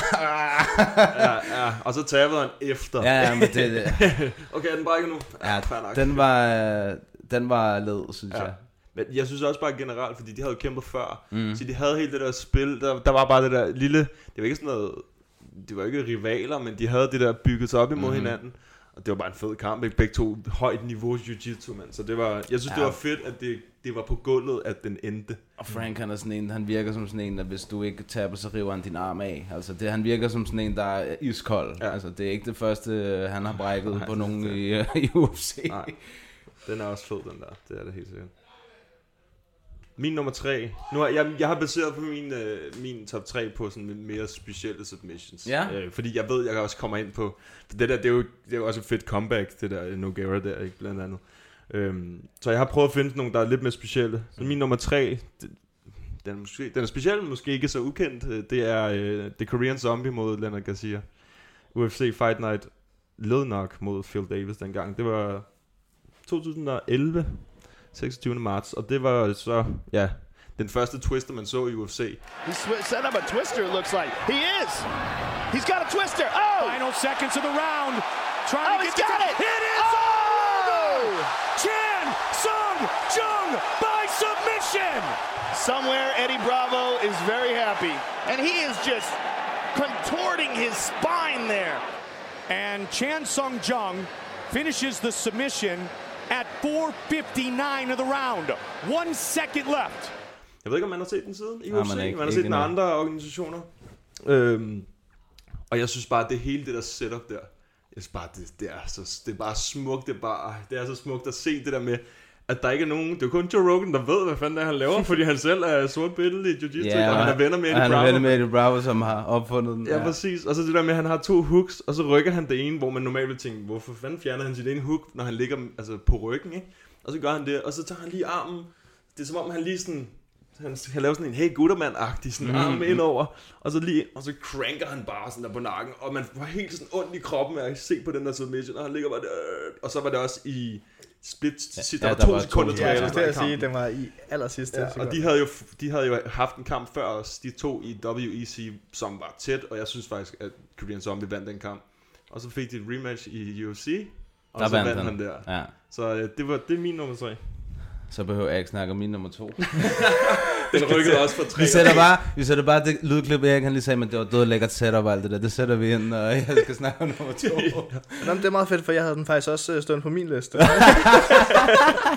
det, må, det må jo give noget kredit til den i hvert fald. Ja, for fanden, det- Jamen, det, så det, det er en must watch. Man kan sige, Ja, for hvis fanden. der er tre ud af tre, der har den på listen, så skal man ind og se den. Og jeg Det- ved, den er inde i sådan, der er sådan en video af den inde på YouTube. Ja, Sådan der- submission Ja, helt bestemt. Ja, ja, ja, ja. Sådan en officiel en.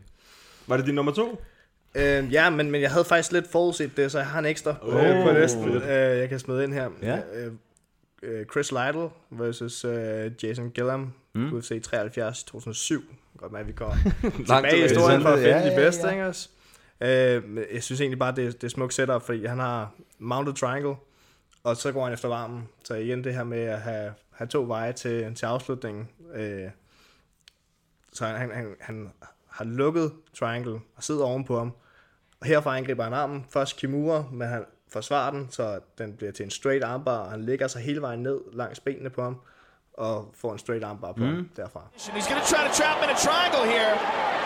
He's got it. He's got that triangle from the Gilliam top. in trouble. He's got it locked in. This is real bad, real bad spot. He's Can got he finish it? Americana on one side, a triangle on the other. This is nasty right here. Jason Gilliam is in a world of hurt right here. Lytle trying to submit Gilliam. He's got a straight. He's got a straight. And it's armbar. all over. It is all over. Chris Lytle, Lights Out. Han var også øh, legend. en, en hård fyr. Han er jo begyndt at bærenøkkelbokse.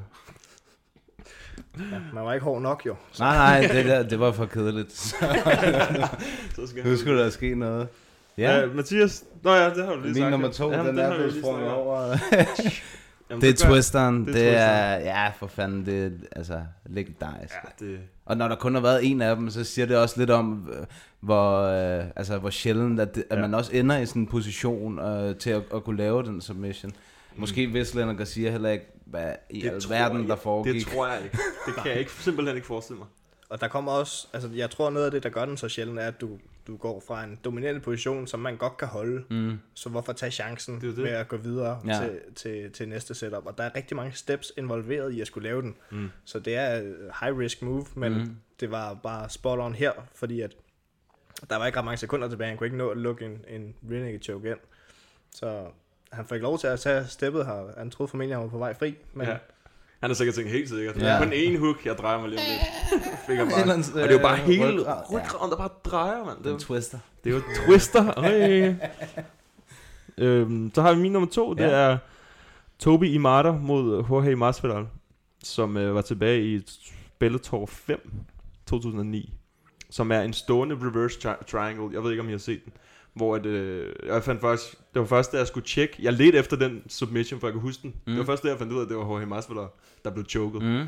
Hvor han, han øh, det ligner, nu har jeg ikke set hele kampen, man kan ikke se, jeg kan ikke rigtig finde den, men highlights ligner, at han giver ham rimelig godt på munden. Øh, Masvidal, han giver ham på munden, og han er rimelig beat op, og så, øh, jeg tror det er tredje eller anden runde, så, så går han efter sådan en takedown, men så bliver han løftet op af Masvidal, sådan, det er sådan, det er selv det er spøjst. Han bliver løftet op, op af Masvidal, men så i stedet for at falde bagover, så falder han forover sådan, over skulderen og så hans ben, de er i sådan en position, hvor han har et ben på hver skulder, og så, eller ja, sådan rundt om hovedet, rundt om en skulder, og så låser han den, imens uh, Jorge Masvidal står op. Og så, hold, så låser han triangle, hvor han tager, uh, tager foden ind under knæhæsen. Og hvordan fanden han ser det, når han hænger på hovedet. Jeg forstår det ikke. Det går lynhurtigt. Og så lige pludselig, så sætter han den ind under i triangle. Og så bliver han bare stående. Og så besvimer han bare. Så falder han bare ned. Den er, den er vild. Det Jeg tror, jeg, har- nu når du fortæller om den, tror jeg, jeg har set den. Ja, men den jeg er- vil øh, en heller klokke. ikke... Det er ikke en, skal man gå ind og se. Den er inde på. YouTube. Man kan bare søge på den, så kommer den frem. Og det er sådan en, hvor man, hvor man bare sådan, okay, det, det har jeg ikke set før. Så jeg blev bare nødt til at sætte den på. Med Triangle, det ser man jo tit. Men Mhm. lige præcis sådan stående, hvordan han bare kan holde det. Altså det er jo, man skal jo med have stærke ben for at kunne blive hængende i sådan en situation, indtil den anden bare besvimer. Så det var den. Nummer to. Ja. Nummer to. Og så ved vi jo nærmest, hvad det Nå nej, på nær det vis. Ja, det var jo, det var så din nummer to original, det var Twisteren. Ja. Okay, Ja, så ja. nummer et. Øh, så der har jeg valgt øh, Nate Diaz mod Kurt Pellegrino. UFC Fight Night 13 fra 2008. Øh, jeg ved ikke, om øh, andre kalder det, men jeg kalder det en fuck you triangle. Ja, præcis. Når du lukker trianglen øh, og, og slipper med begge hænder og bare giver fuckfinger med begge hænder. den er også iskold. Det er også, øh, ja, den husker jeg også. Den husker jeg også Ja, godt, den der. Det er legendarisk, altså. Det er det virkelig. He's got to look out for that right leg. If Nate Diaz gets that right Pulling it down. down. Nate Very Diaz well. says Look he's gonna that. win. Look at Nate double, Diaz. Double fingers and a fully locked and tied. It is all over. Whoa! Nate Diaz by submission. Bang! Look at that. Double finger. He knew he had it. That's a tight triangle. Squeezes. Doesn't even pull the head down and finishes it. Here's one more look, and that's beautiful. Look at that. He flexes and gives you double fingers. Han, han, han fortsætter uden hænder og bare sådan... Altså, han Ja, er ikke han gang med han at ikke? Ja, ja, ja. Altså, han presser ikke engang ned på hovedet, gør han? Niks, niks, niks. Det er, det er ren benkraft, der... Ja, ja. ja, men den, den er også, det er klasse.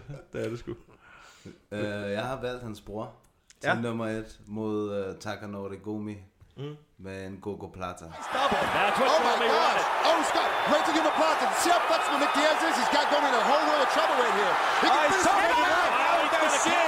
shin. He's talking He's about talking about the shin. That is it.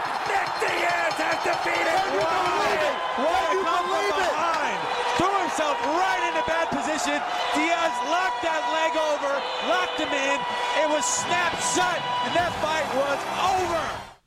Så nice. god, mand. Ja, det er, det er også sjældent, vi ser den. Jeg tror, det er, det er vil ske den enkelt gang eller to i UFC. Jeg Ja. tror, tror Ben Saunders Ja. har en. Den, ja, den Ja, tror jeg det er jeg ret sikker på. Han har også de der helt lange stankelben, der kan fungere som arme. Ja, ja.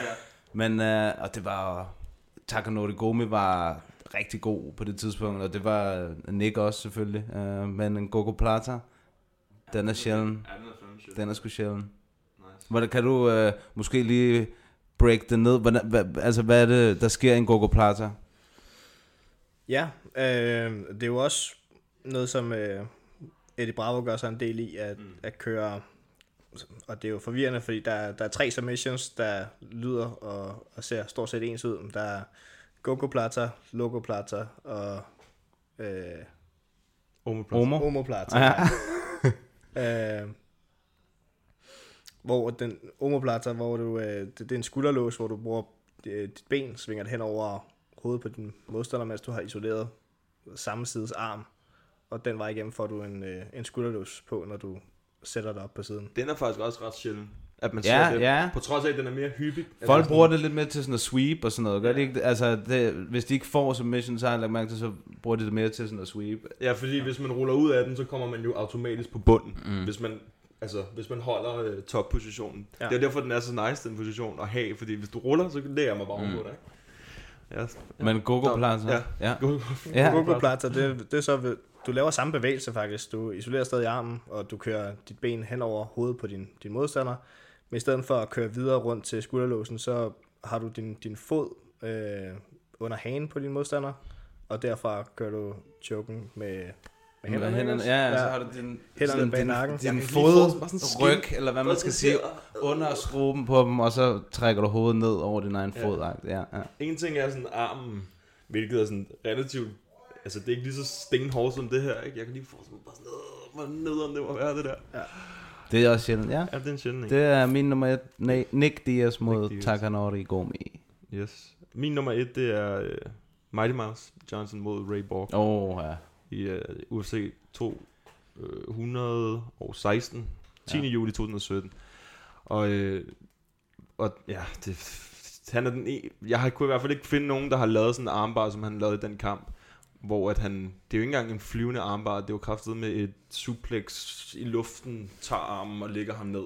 Ja, det synes, jeg, jeg synes, det er sindssygt. Og nu så jeg den lige igen og igen, fordi jeg skulle lige finde ud af, altså, om, hvor jeg skulle placere den, ikke? Men øh, jamen, den synes jeg er vanvittig. Never seen anybody do that in an MMA fight before. You threw him through the air, and on his way down, you catch the armbar. I mean, that is just sick. Også bare fordi, han kan bare lade være med at gøre noget. Han har, bare, ja, ja. han har vundet alle runderne, som han gjorde over de fleste, ikke? Øhm, i hans karriere. Og så alligevel så laver han den med to minutter tilbage, eller sådan noget af kampen. Og hvis man ikke har set den, gå ind og se, det ser så sindssygt ud, den måde han kaster ham Det var op, ikke noget, og man så- havde set før. Altså. Altså. Det, hvordan, hvordan han bare tænker det, men han sagde så efterfølgende, at det var noget, han havde øvet sig på. Så det, Mm. Men det er, jo, det er jo, så kan man sige, så er det jo også et meget godt tidspunkt at gøre det, når man vinder kampen, og man ikke tager nogen chancer, ikke? Altså, det, det er ikke så stor en chance at Mm. en armbar væk. Øhm, som mod Ray Borg, som faktisk havde gjort det ret godt hele kampen, med god defense, og havde også hans ryg og sådan nogle ting. Men han var på overarbejde i den kamp. Ja, det var, det var, det, det det var, Johnson, han var bare på next level, da han, da han reignede i den der division der for et par år siden. Men ja, det er min nummer et. Det var sj- sjovt, det der med twisteren, den kom. Men jeg havde, jeg, havde jeg, havde det på fornemmelsen. Ja, det selvfølgelig. Den er også... Øh, det er så flot. Ja. Altså. Gå ind og skriv på opslaget. Vi, vi skriver lige vores egen top 3 inde på opslaget, og Søren selvfølgelig også. Og så gå ind og skriv jeres egen top 3 submissions ned under et opslag, og så kan man jo finde alle dem frem også. Fordi jeg synes faktisk, du havde nogle, øh, nogle gode nogle. Ja. Jeg havde jo siddet og kigget. Og, Vi ser, om vi ikke kan finde Sørens øh, top 3, øh, og så smider vi nogle YouTube-links, så I kan se dem. Jeg prøvede, jeg prøver så vidt muligt til jer, der sidder og lytter, at finde klippene på YouTube og smide lyden ind fra. Men nogle af dem, de er fuldstændig umulige at finde. Mm. Ja, så vi prøver at finde så mange som muligt. Ja. Ja. Men gå ind og skriv os top 3 ind på opslaget, og så, øh, og så kan vi tjekke dem ud der. Så er det blevet tid til en på potten spørgerunde, præsenteret i samarbejde med Bambuni, bæredygtigt bambusundertøj. Gå ind på vores Facebook eller på vores Instagram, stil det bedste spørgsmål, og hvis det er dig, der stiller det bedste spørgsmål, så sender vi dig et sæt bambusundertøj fra bambuni.dk. Gå ind på deres hjemmeside, bambuni.dk, brug koden MMA Media og få 10% rabat. Jeg har ikke set, hvad de har skrevet. Nej, nej. De, de plejer at være sjove. Vi er nået til vores, øh, som vi kan høre, vores øh, spørgerunde herinde på øh, en på potten. Og øh, det skal så Søren selvfølgelig have, have lov til at svare på nogle af de her spørgsmål, vi har fået. Vil du øh, starte med et spørgsmål? Jeg kan godt starte. Der er, vi kan lige få, dem her ud af verden. Der er nogen fra dine holdkammerater. Der er Mark Damsted, han har skrevet, Hej Søren, hvem vil vinde af dig mod Tito Ortiz? ja, det ville øh, Mark Damsted, også kaldet Tito, jo selvfølgelig spørge om. Ja. øhm, det vil jeg da. Øh, det er der ikke nogen tvivl om. Øh, men Tito i sin prime, det havde jo været en hård kamp. Det vil jeg godt medgive. Der var ground and pound. Præcis. Men nu er han også, hvad er han, 45 ja. eller sådan noget. Har han ikke en kamp mod en eller anden... Jo, øh, jo han har mod ham, Den øh, gamle- Luchadoren, ham den gamle med den der... Ja, Og han siger jo, at han føler sig bedre end aldrig før og sådan nogle ting. Øh, men altså... Jeg kan huske, at han kom tilbage, tilbage, hvor han kæmpede mod Ryan Bader og knockede ham. Så tænkte han, så, så der så kunne man virkelig se på ham, åh, jeg er tilbage Ja. og sådan noget. det var sådan en one-time wonder. Søren han slår Tito Ortiz i Ja. dag. Sådan, øh, Sådan er det. Så har vi øh, fra Nikolaj, han skriver, Hej Søren, hvem er ham det unge talent, vi Dani, som du træner med? Ja. Nikolaj Vi. Ja. han, er, han er en god dreng. Øhm, og øh, lige nu arbejder jeg tilbage fra en skade, men øh, sulten, ung og talentfuld. Øh, og jeg er sikker på, at vi kommer til at se meget mere til ham. Er han god til at lave knæ, eller? Siden han hedder Vi Dani. Vi the knee. Uh, det, det, jeg tror, det er en joke, der opstod i uh, tilskuerpladserne uh, hos CSA-folk i en kamp i Odense eller sådan noget. det er godt at have sådan noget der. Det er, det er altid meget sjovt. Ja. Så er der en, der hedder Kent Krummerfeldt, som skriver her. Hej Søren. Jeg vil gerne vide, om du stadig har ambitioner om UFC, og i så fald, hvad du tror, der skal til for at nå dig til. Mm. Her tænker jeg på, hvilke andre faktorer, der spiller ind over, ud over kæmpe og vinde. Businessdelen, management, kontakter, relationer osv. Derudover vil jeg gerne høre, ja, det er et, langt, det er et længere spørgsmål, Mhm, mm, flere dele. Uh, derudover vil jeg gerne vide, om din kontrakt med Bellator gør det sværere for dig at signe med UFC. Man har tidligere set eksempler på, at det kan være besværligt at skifte til UFC, hvis man er på kontrakt hos Bellator. Mm. Sidst, men ikke mindst, hvordan er dit forhold til Graham Boylan og Cage Warriors i dag? Synes du, de har givet dig færre behandling?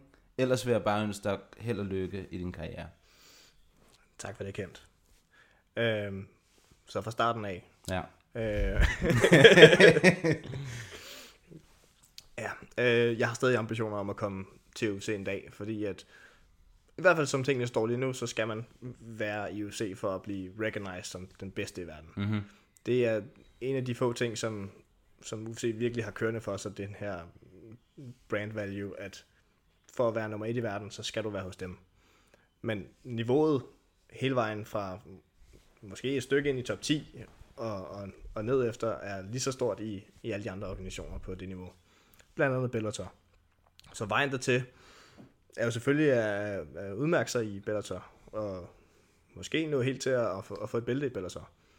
Og derfra så vil jeg kunne komme til USA på mine præmisser, og ikke omvendt, som, hvor jeg nu i gennem fem kampe i Cage Warriors har ventet lidt på, øh, at, at de vil komme til mig og Mhm. mm-hmm. sige sådan, vi, vi har brug for dig nu. Men de har ikke brug for en, en Cage Warriors fyr, de har brug for et stort navn, og det er jeg nødt til at gå ud og skabe for mig selv simpelthen.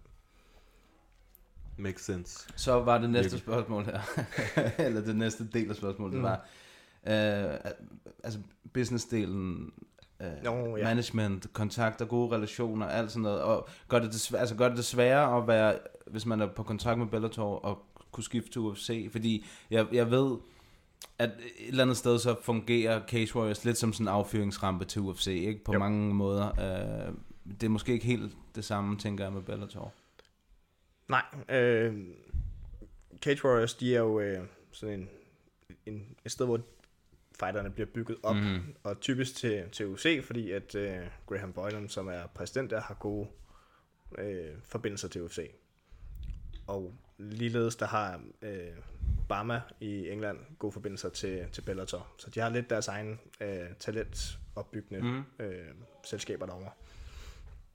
Altså, det er jo svært i den forbindelse, at øh, kontrakten gør, at jeg ikke lige nu vil kunne gå til UFC, hvis de kommer med et tilbud. Øh, men det er jo ikke anderledes end da jeg var øh, i Cage Warriors, der kunne jeg jo heller ikke bare forlade øh, en kampkontrakt, der var underskrevet for Mm. at gå til UFC.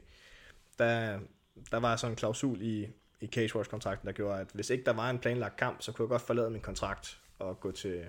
Det- Okay. det kan jeg ikke bare i Bellator. Der er jeg nødt til at se den her kontrakt til enden, og så derfra kan vi kigge på muligheder igen. Hvor mange kampe har du skrevet med Bellator? Den er sat op til fire kampe. Okay. okay. Ja, det er meget normalt. Altså de der fire stykker, så er det ikke så meget. Jo, det var egentlig også, hvad jeg kørte med i, uh, i Cage Warriors. Okay. Ja, okay. Så jeg tror, det, det er meget udbredt. Og så lige til sidst her. Hvordan er dit forhold som uh, Graham Boylan og Cage Warriors i dag? Har de givet dig færre behandling? Jeg har aldrig været den største fan af Graham Boylan, som er præsident i Mm, Cage Warriors, mhm. mm-hmm. til dem, der ikke ved det. Øh, øh, men resten, altså Cage Warriors crew, dem som jeg rent faktisk havde relation til, da jeg var hos dem, de er super, super fine folk alle sammen. Øh, og super professionelle.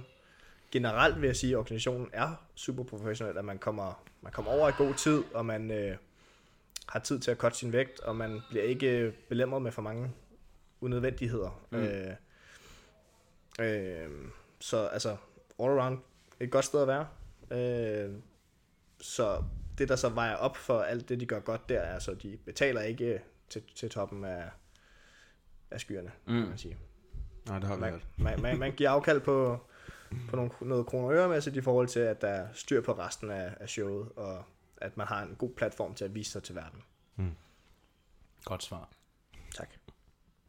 Jeg tager lige nogle fra Instagram her. Ja. Øh, A. Sand Lykke, tror jeg det er. Ja.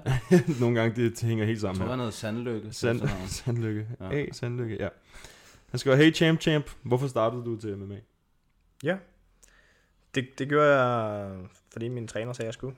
Øh, så, som Sådan vi lige var inde på tidligere. Altså, jeg, jeg kendte ikke noget til sporten, da, jeg- da jeg startede til det. Øh, overhovedet ikke. Jeg havde aldrig hørt om det. Men, øh, men jeg stod på, på min brudtræner dengang. Han hed, hed Jan Mov. Øh, og han synes, jeg skulle prøve, så hvis min træner siger, at jeg skal prøve det, øh, så, så gør jeg det. Og øh, derfra så fandt jeg så ud af, at det var mig. Ja, men vi har fundet ud af efterhånden, at det er de der simple tips, man skal give dig. Don't tap, bare gå i gang. Ja, ja det, Det- det virker nogle det er gange. meget Det lige virker. til, meget lige til med. Søren. Altså. Don't overthink it. Har Skal du jeg tage en? Jeg har en Ja, til fra ST. Kaiser, som er en øh, fast lytter. Ja. Han skriver, man siger heavyweight champion, altså Steve Miocic, er the baddest man on the planet. hvem vil du mene er, det bad, er the baddest man of Denmark, hvis man skal prøve at se på den måde? Mm. Jamen, hvis man skulle se det på den måde, så er det jo, øh, vil det være True Dane Barnø, som øh, er den tungeste dem, ikke også? Øh, Han er også den eneste heavyweight i Danmark. Jamen, det er så- det, ikke? Altså, for hvis man skulle se på det som, at man i USA siger den baddest man on the planet, det er jo fordi, han er den største og farligste. Ja, også? ja, Øh, jeg ved ikke, øh, altså... Jeg kunne da godt tage Barnø, hvis det skulle være hvis for den titel, ikke? Altså? Jo, jo. Ja, det kan være, jeg, jeg kan godt hjælpe dig lidt med det svar der, fordi, altså, hvis, hvis, så, vi skal også kigge på resultaterne, og Søren han har to titler. Ja, ja, ja, Så, ja, øh, yes. det, Det er, det er Søren Bak. Ja. Men der er jo, altså jeg vil sige, Dalby har jo også, altså han er også helt deroppe af, og den benytter sådan noget, der er jo mange af dem. Jeg synes faktisk, sådan, øh, sådan rent skillmæssigt, så er der mange af jer, der er de bedste. Jeg synes, I ligger sådan, det virker som om, I ligger på ret samme niveauplan, vil jeg sige. Mm. Så topniveauet i Danmark, det, er det er fucking højt. Det synes jeg. Det er, Mm. men øh, hvis Barney han nu bliver champ her, når han har sin kamp, så, Oh, er han jo, shit. så er han jo champ. Så er det triple C, vil blive Søren. Shit. ja, så du går lige op og tager bæltet i Bellator, så er du Triple T, og så Barney vinder lige her, det er hans kamp, så bliver han champ, Ej, og så er det, bliver- oha, så tager du bare lige, Det bliver skal sige, løbende 100 race kilo på. Men, ja. så meget vi ikke ude i. Har du en til, Mathias? Ja, jeg har et spørgsmål fra din træner. Uh. Carsten Etrup. Han skriver, Hej Søren, hvor tæt på kamp mærker du... Nej, hvad skriver han? Hvor tæt på kamp, og hvordan mærker du ændringen, skråstreg mindsetet, fra rolig kontorsøren til fuldblods MMA-viking? Hmm. Ja. Øhm, det kommer lidt i, øh, i radar, kan man sige. Så et step er, at vi får en kamp på plads.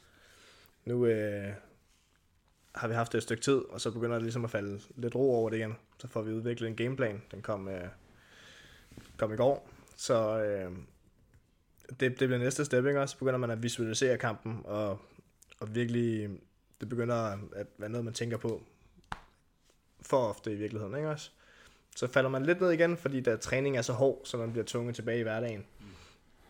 Og, og ved siden af både arbejde og, og træning, så er der ikke så meget ellers at tænke på, heldigvis. Og det, det synes jeg faktisk er rigtig godt, fordi jeg, man, kan- man kan ikke være i det mindset hele tiden. Den, den næste, næste step kommer så, øh, når jeg tager fri fra arbejde det sidste stykke tid for at cutte vægten. Men så er det vægtkottet, der er i fuld fokus. Og det er også fedt, fordi som jeg snakkede om til at starte med, øh, når, man, når, når jeg skal ind i buret, så er det der, jeg gerne vil lukke det hele ud. Og jeg vil gerne beholde så meget af det inde i kroppen som muligt op til der. Så jeg kan få fuld udløsning for øh, adrenalinen og, og virkelig pumpe det igennem systemet, når jeg laver min indgang til buret. Har du brug for at have det der arbejde, som du har i dit liv, for at, at, at kunne være den kæmper, som du er, tror du? Eller, altså, tror du, du ville være anderledes, hvis du var sådan fuldtid? Eller vil, eller vil, det, vil du bryde dit hoved for meget med det? Jeg tror i hvert fald, det, det gavner mig at være... Øh, nu er jeg ikke særlig mange timer på arbejde for tiden. Jeg er på deltid op til kamp for at træne så meget som muligt. Men selv de her fire timer, jeg får, jeg får lagt på arbejde, jeg kan mærke, at det er et sted, hvor jeg lige får fokus på noget helt andet, og giver kroppen et afbræk fra, fra hele den her MMA-sfære, øh, som man er i resten af tiden. Og på en eller anden måde, det holder en nede på jorden. Altså, det med selv, uanset hvordan den næste kamp går, så ved jeg, at jeg skal på arbejde på mandag, ikke også? Altså, der, der er ikke plads til at, øh, hvad ved jeg, drikke sig fuld øh, en hel uge i træk, eller et eller andet, hvis det gik Mm. mm. dårligt. Man har, det, det der med, at man har noget ansvar over for, for dels min familie, men også, øh, også mig selv, altså, og, og min arbejdsplads. Det, jeg tror, det gavner mig, og så længe at jeg kan stykke det sammen, så jeg kan træne så meget, som jeg har lyst til, så ser jeg ikke nogen downside ved det. Mm. Der er ikke noget, der er ikke noget så stort ego i dig, der, der gør, at, at altså, hvis man ser det på det sådan rent sort-hvidt, så er du altså dobbelt champ, øh, men går stadig på arbejde. Altså du ved, eller andet sted, i alle andre sportsgrene, der havde du ikke øh, gå, altså, gået på arbejde. Altså, Jeg havde ikke øh, behøvet det i hvert fald. Nej, nej, nej. Det, det kan man sige. Ja. Øh, altså, men, men jeg er jo så også i den heldige situation, at øh, jeg har to jobs, som jeg elsker. Øh, så jeg, jeg synes, så længe jeg kan være langt ned i tid, selv hvis jeg ikke behøvede pengene, så, så synes jeg stadig, at der vil være noget fedt ved at, at have den del af mit liv stadigvæk. Okay. Så slipper man vel også for det, som de andre kalder post-fight, eller det der med, når man ikke har en kamp, hvis man ikke har noget at lave. Mm. Post-fight depression, det har vi hørt flere gange ja. efterhånden. Og det har jeg jo netop også hørt om. Mm. Men, men og bevares, jeg kan jo godt, jeg kan godt mærke noget af det, som, altså, fordi det er sådan et, tro, en utrolig høj, man, man får, når man dels går, går ind og kæmper i en MMA-kamp, men også når man vinder. Mm. Øh, opsiden er stor, men og hvis man så taber, det har jeg også prøvet, så er downsiden altså også stor. Ja. Og jeg tror helt bestemt noget, der hjalp mig, da jeg tabte min første kamp, det var, at, at jeg kunne gå tilbage og arbejde, altså, og havde, havde det at fokusere på, øh, i stedet for, at jeg hele tiden skulle ligge og rulle mm. den der film igennem hovedet. Øh, så Det jeg, jeg, jeg Det tror da i hvert fald, det, det er noget, Ja. de andre måske kunne overveje, hvis øh, de har problemer med det. Der har jo, uh, Louis, han sagde jo også, at uh, det var vig- rigtig vigtigt for ham Mm. at have det der arbejde. Han sagde også, selvom jeg kommer det ene og det andet sted hen, så tror jeg stadig gerne, jeg vil have det der arbejde. Ja. Uh, så det gør åbenbart noget, men jeg tænker vel, altså, jeg tænker jo sådan rent sportsligt, hvor meget bedre kunne man blive, hvis man ikke behøvede at arbejde. Mm. Men der er jo også en, en vigtig distinction der, at hvis ikke man behøver at arbejde, øh, fordi at, at det vi lidt siger her, det er jo, at jeg vil gerne arbejde i en eller anden kapacitet i hvert fald, selvom jeg ikke behøvede det. Mm. Øh, altså, og lige nu, der kører jeg, de dage, hvor jeg træner to gange om dagen, der, der arbejder jeg fire timer. Så det er ikke, det er ikke fordi, det er voldsomt, men jeg kan godt mærke, jeg skal jo heller ikke have ret meget mere end det, Mm. mm. øh, før det bliver for meget. Nej, okay. Øhm, så altså, vil jeg have taget et ekstra træningspas de fire timer? Det tror jeg ikke. Altså, øh, hvis du... Jeg, jeg, min dag er typisk, at jeg kører øh, fra 9 til 10, 10-15 stykker øh, om, om morgenen. Har vi et, øh, et let og teknisk pas ind i CSA, og så igen om aftenen kl. 17, der er vi på til et hårdt pas. Øh, og et par gange om ugen, der vil så være efterfølgende padworks der, eller øh, konditionstræning. Så altså, jeg har tid til at lave al den træning, jeg overhovedet kunne tænke mig. Okay. Så det er ikke i vejen for det. Nej. Det er jo fedt, kan man Ja. sige. Det er jo, men, det er jo men, mega fedt. Men det kunne mange jobs jo godt være. Her der er de så, så støttende omkring det, at altså, jeg siger bare til min chef, at jeg har brug for at gå ned x antal timer fordelt på de her dage, mm. som det er. Så det kan sagtens være, at så min fredag det er typisk, at jeg ind i CSA kun til et morgenpas, og så har jeg syv timer på arbejde bagefter. Okay. Så der er lidt, øh, hvad hedder sådan noget, adspredelse. Ja. Fleksibilitet. Ja, også det. For arbejdet. Mm. Der er masser inde på Facebook. Ja, der er en, der skriver her. Hvilken anden fighter, det er Kasper Søndergaard hedder han, han skriver, hvilken anden fighter synes du selv, at du minder mest om? Ja, det, det synes jeg er svært at, at svare på. Jeg, jeg vil jo gerne sige øh, Joe Lawson, men, men måske ikke så meget i fighting-stil, for han er mere, mere jits præget, men jeg var stor fan af ham, og, og det jeg sådan bærer videre, det er det her med altid at gå 100% efter at afslutte en kamp, og ikke, jeg har ikke lyst til at køre sikre decisions hjem altid. Altså, hvis jeg kan afslutte en kamp og ser nogen som helst vej til det, så vil jeg prøve at gå efter det med mm. alt, hvad jeg har i mig. Det synes, jeg, jeg synes også, det virker sådan, når du kæmper. Altså, sådan, der går du bare fremad. Det var sådan Terminator mode. det synes jeg er fedt.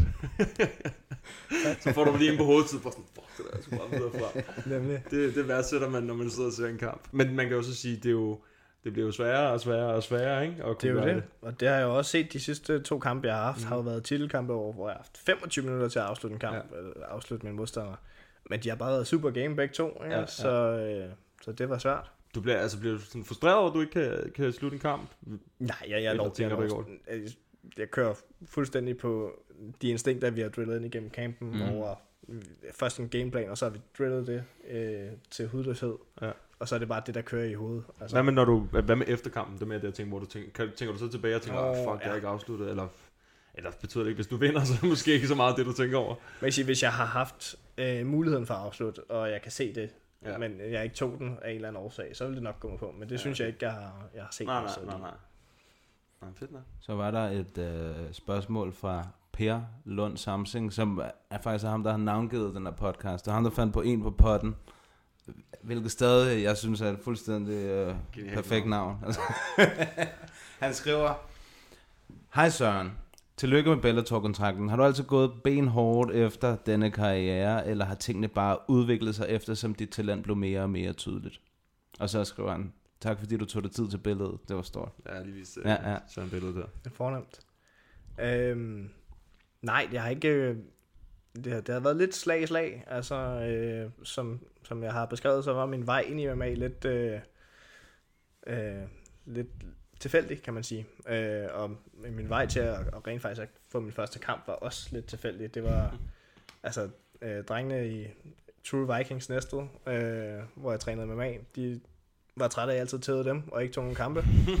øh, så de, da jeg fyldte 18, der begyndte de at prikke til mig, og så øh, et år senere, der øh, fik jeg sagt ja.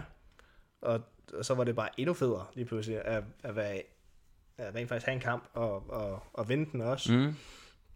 14 dage senere tog jeg en semiprokamp, fordi der var en, der skrev til mig, ja, mere, mere, mere. Øh, Hooked. Så, ja, så der, derfra var jeg hooked, men, men altså, der, jeg har også hele tiden været realist omkring det, og øh, prioriteret at tage en uddannelse, øh, og, og få et, et godt arbejde, og heldigvis har det så flasket sig sådan, så at jeg har et, et arbejde, jeg godt kan lide, og de giver mig plads til at, at passe det andet arbejde, som jeg også elsker. Mm. Så altså, jeg, jeg tror ikke, jeg kunne have placeret mig selv bedre, øh, men det har været en lidt tilfældig vej, at jeg har fokuseret på, at, at der skulle være noget andet end MMA til at støtte op om det. Mm. Det, er- igen, det siger noget om jeres mentalitet, man. I er så vilde. Det der med sådan, ah, jeg, skal lige, jeg har lige en træning her i morgen tidlig, og så skal jeg lige på arbejde, og så tager jeg lige en træning om aftenen. Bare, sådan grind hele vejen igennem, ikke? Og det jo bare den der, men jeg tænker sådan, man skal virkelig, som du siger, man skal bare synes, det er fedt, og så Mm. gør man det på automatik mere, kan jeg forestille mig. Jeg kan forestille mig, at nogle af tingene, de er hårdere end andre, ikke? Men, men det siger lidt om den der mentality der.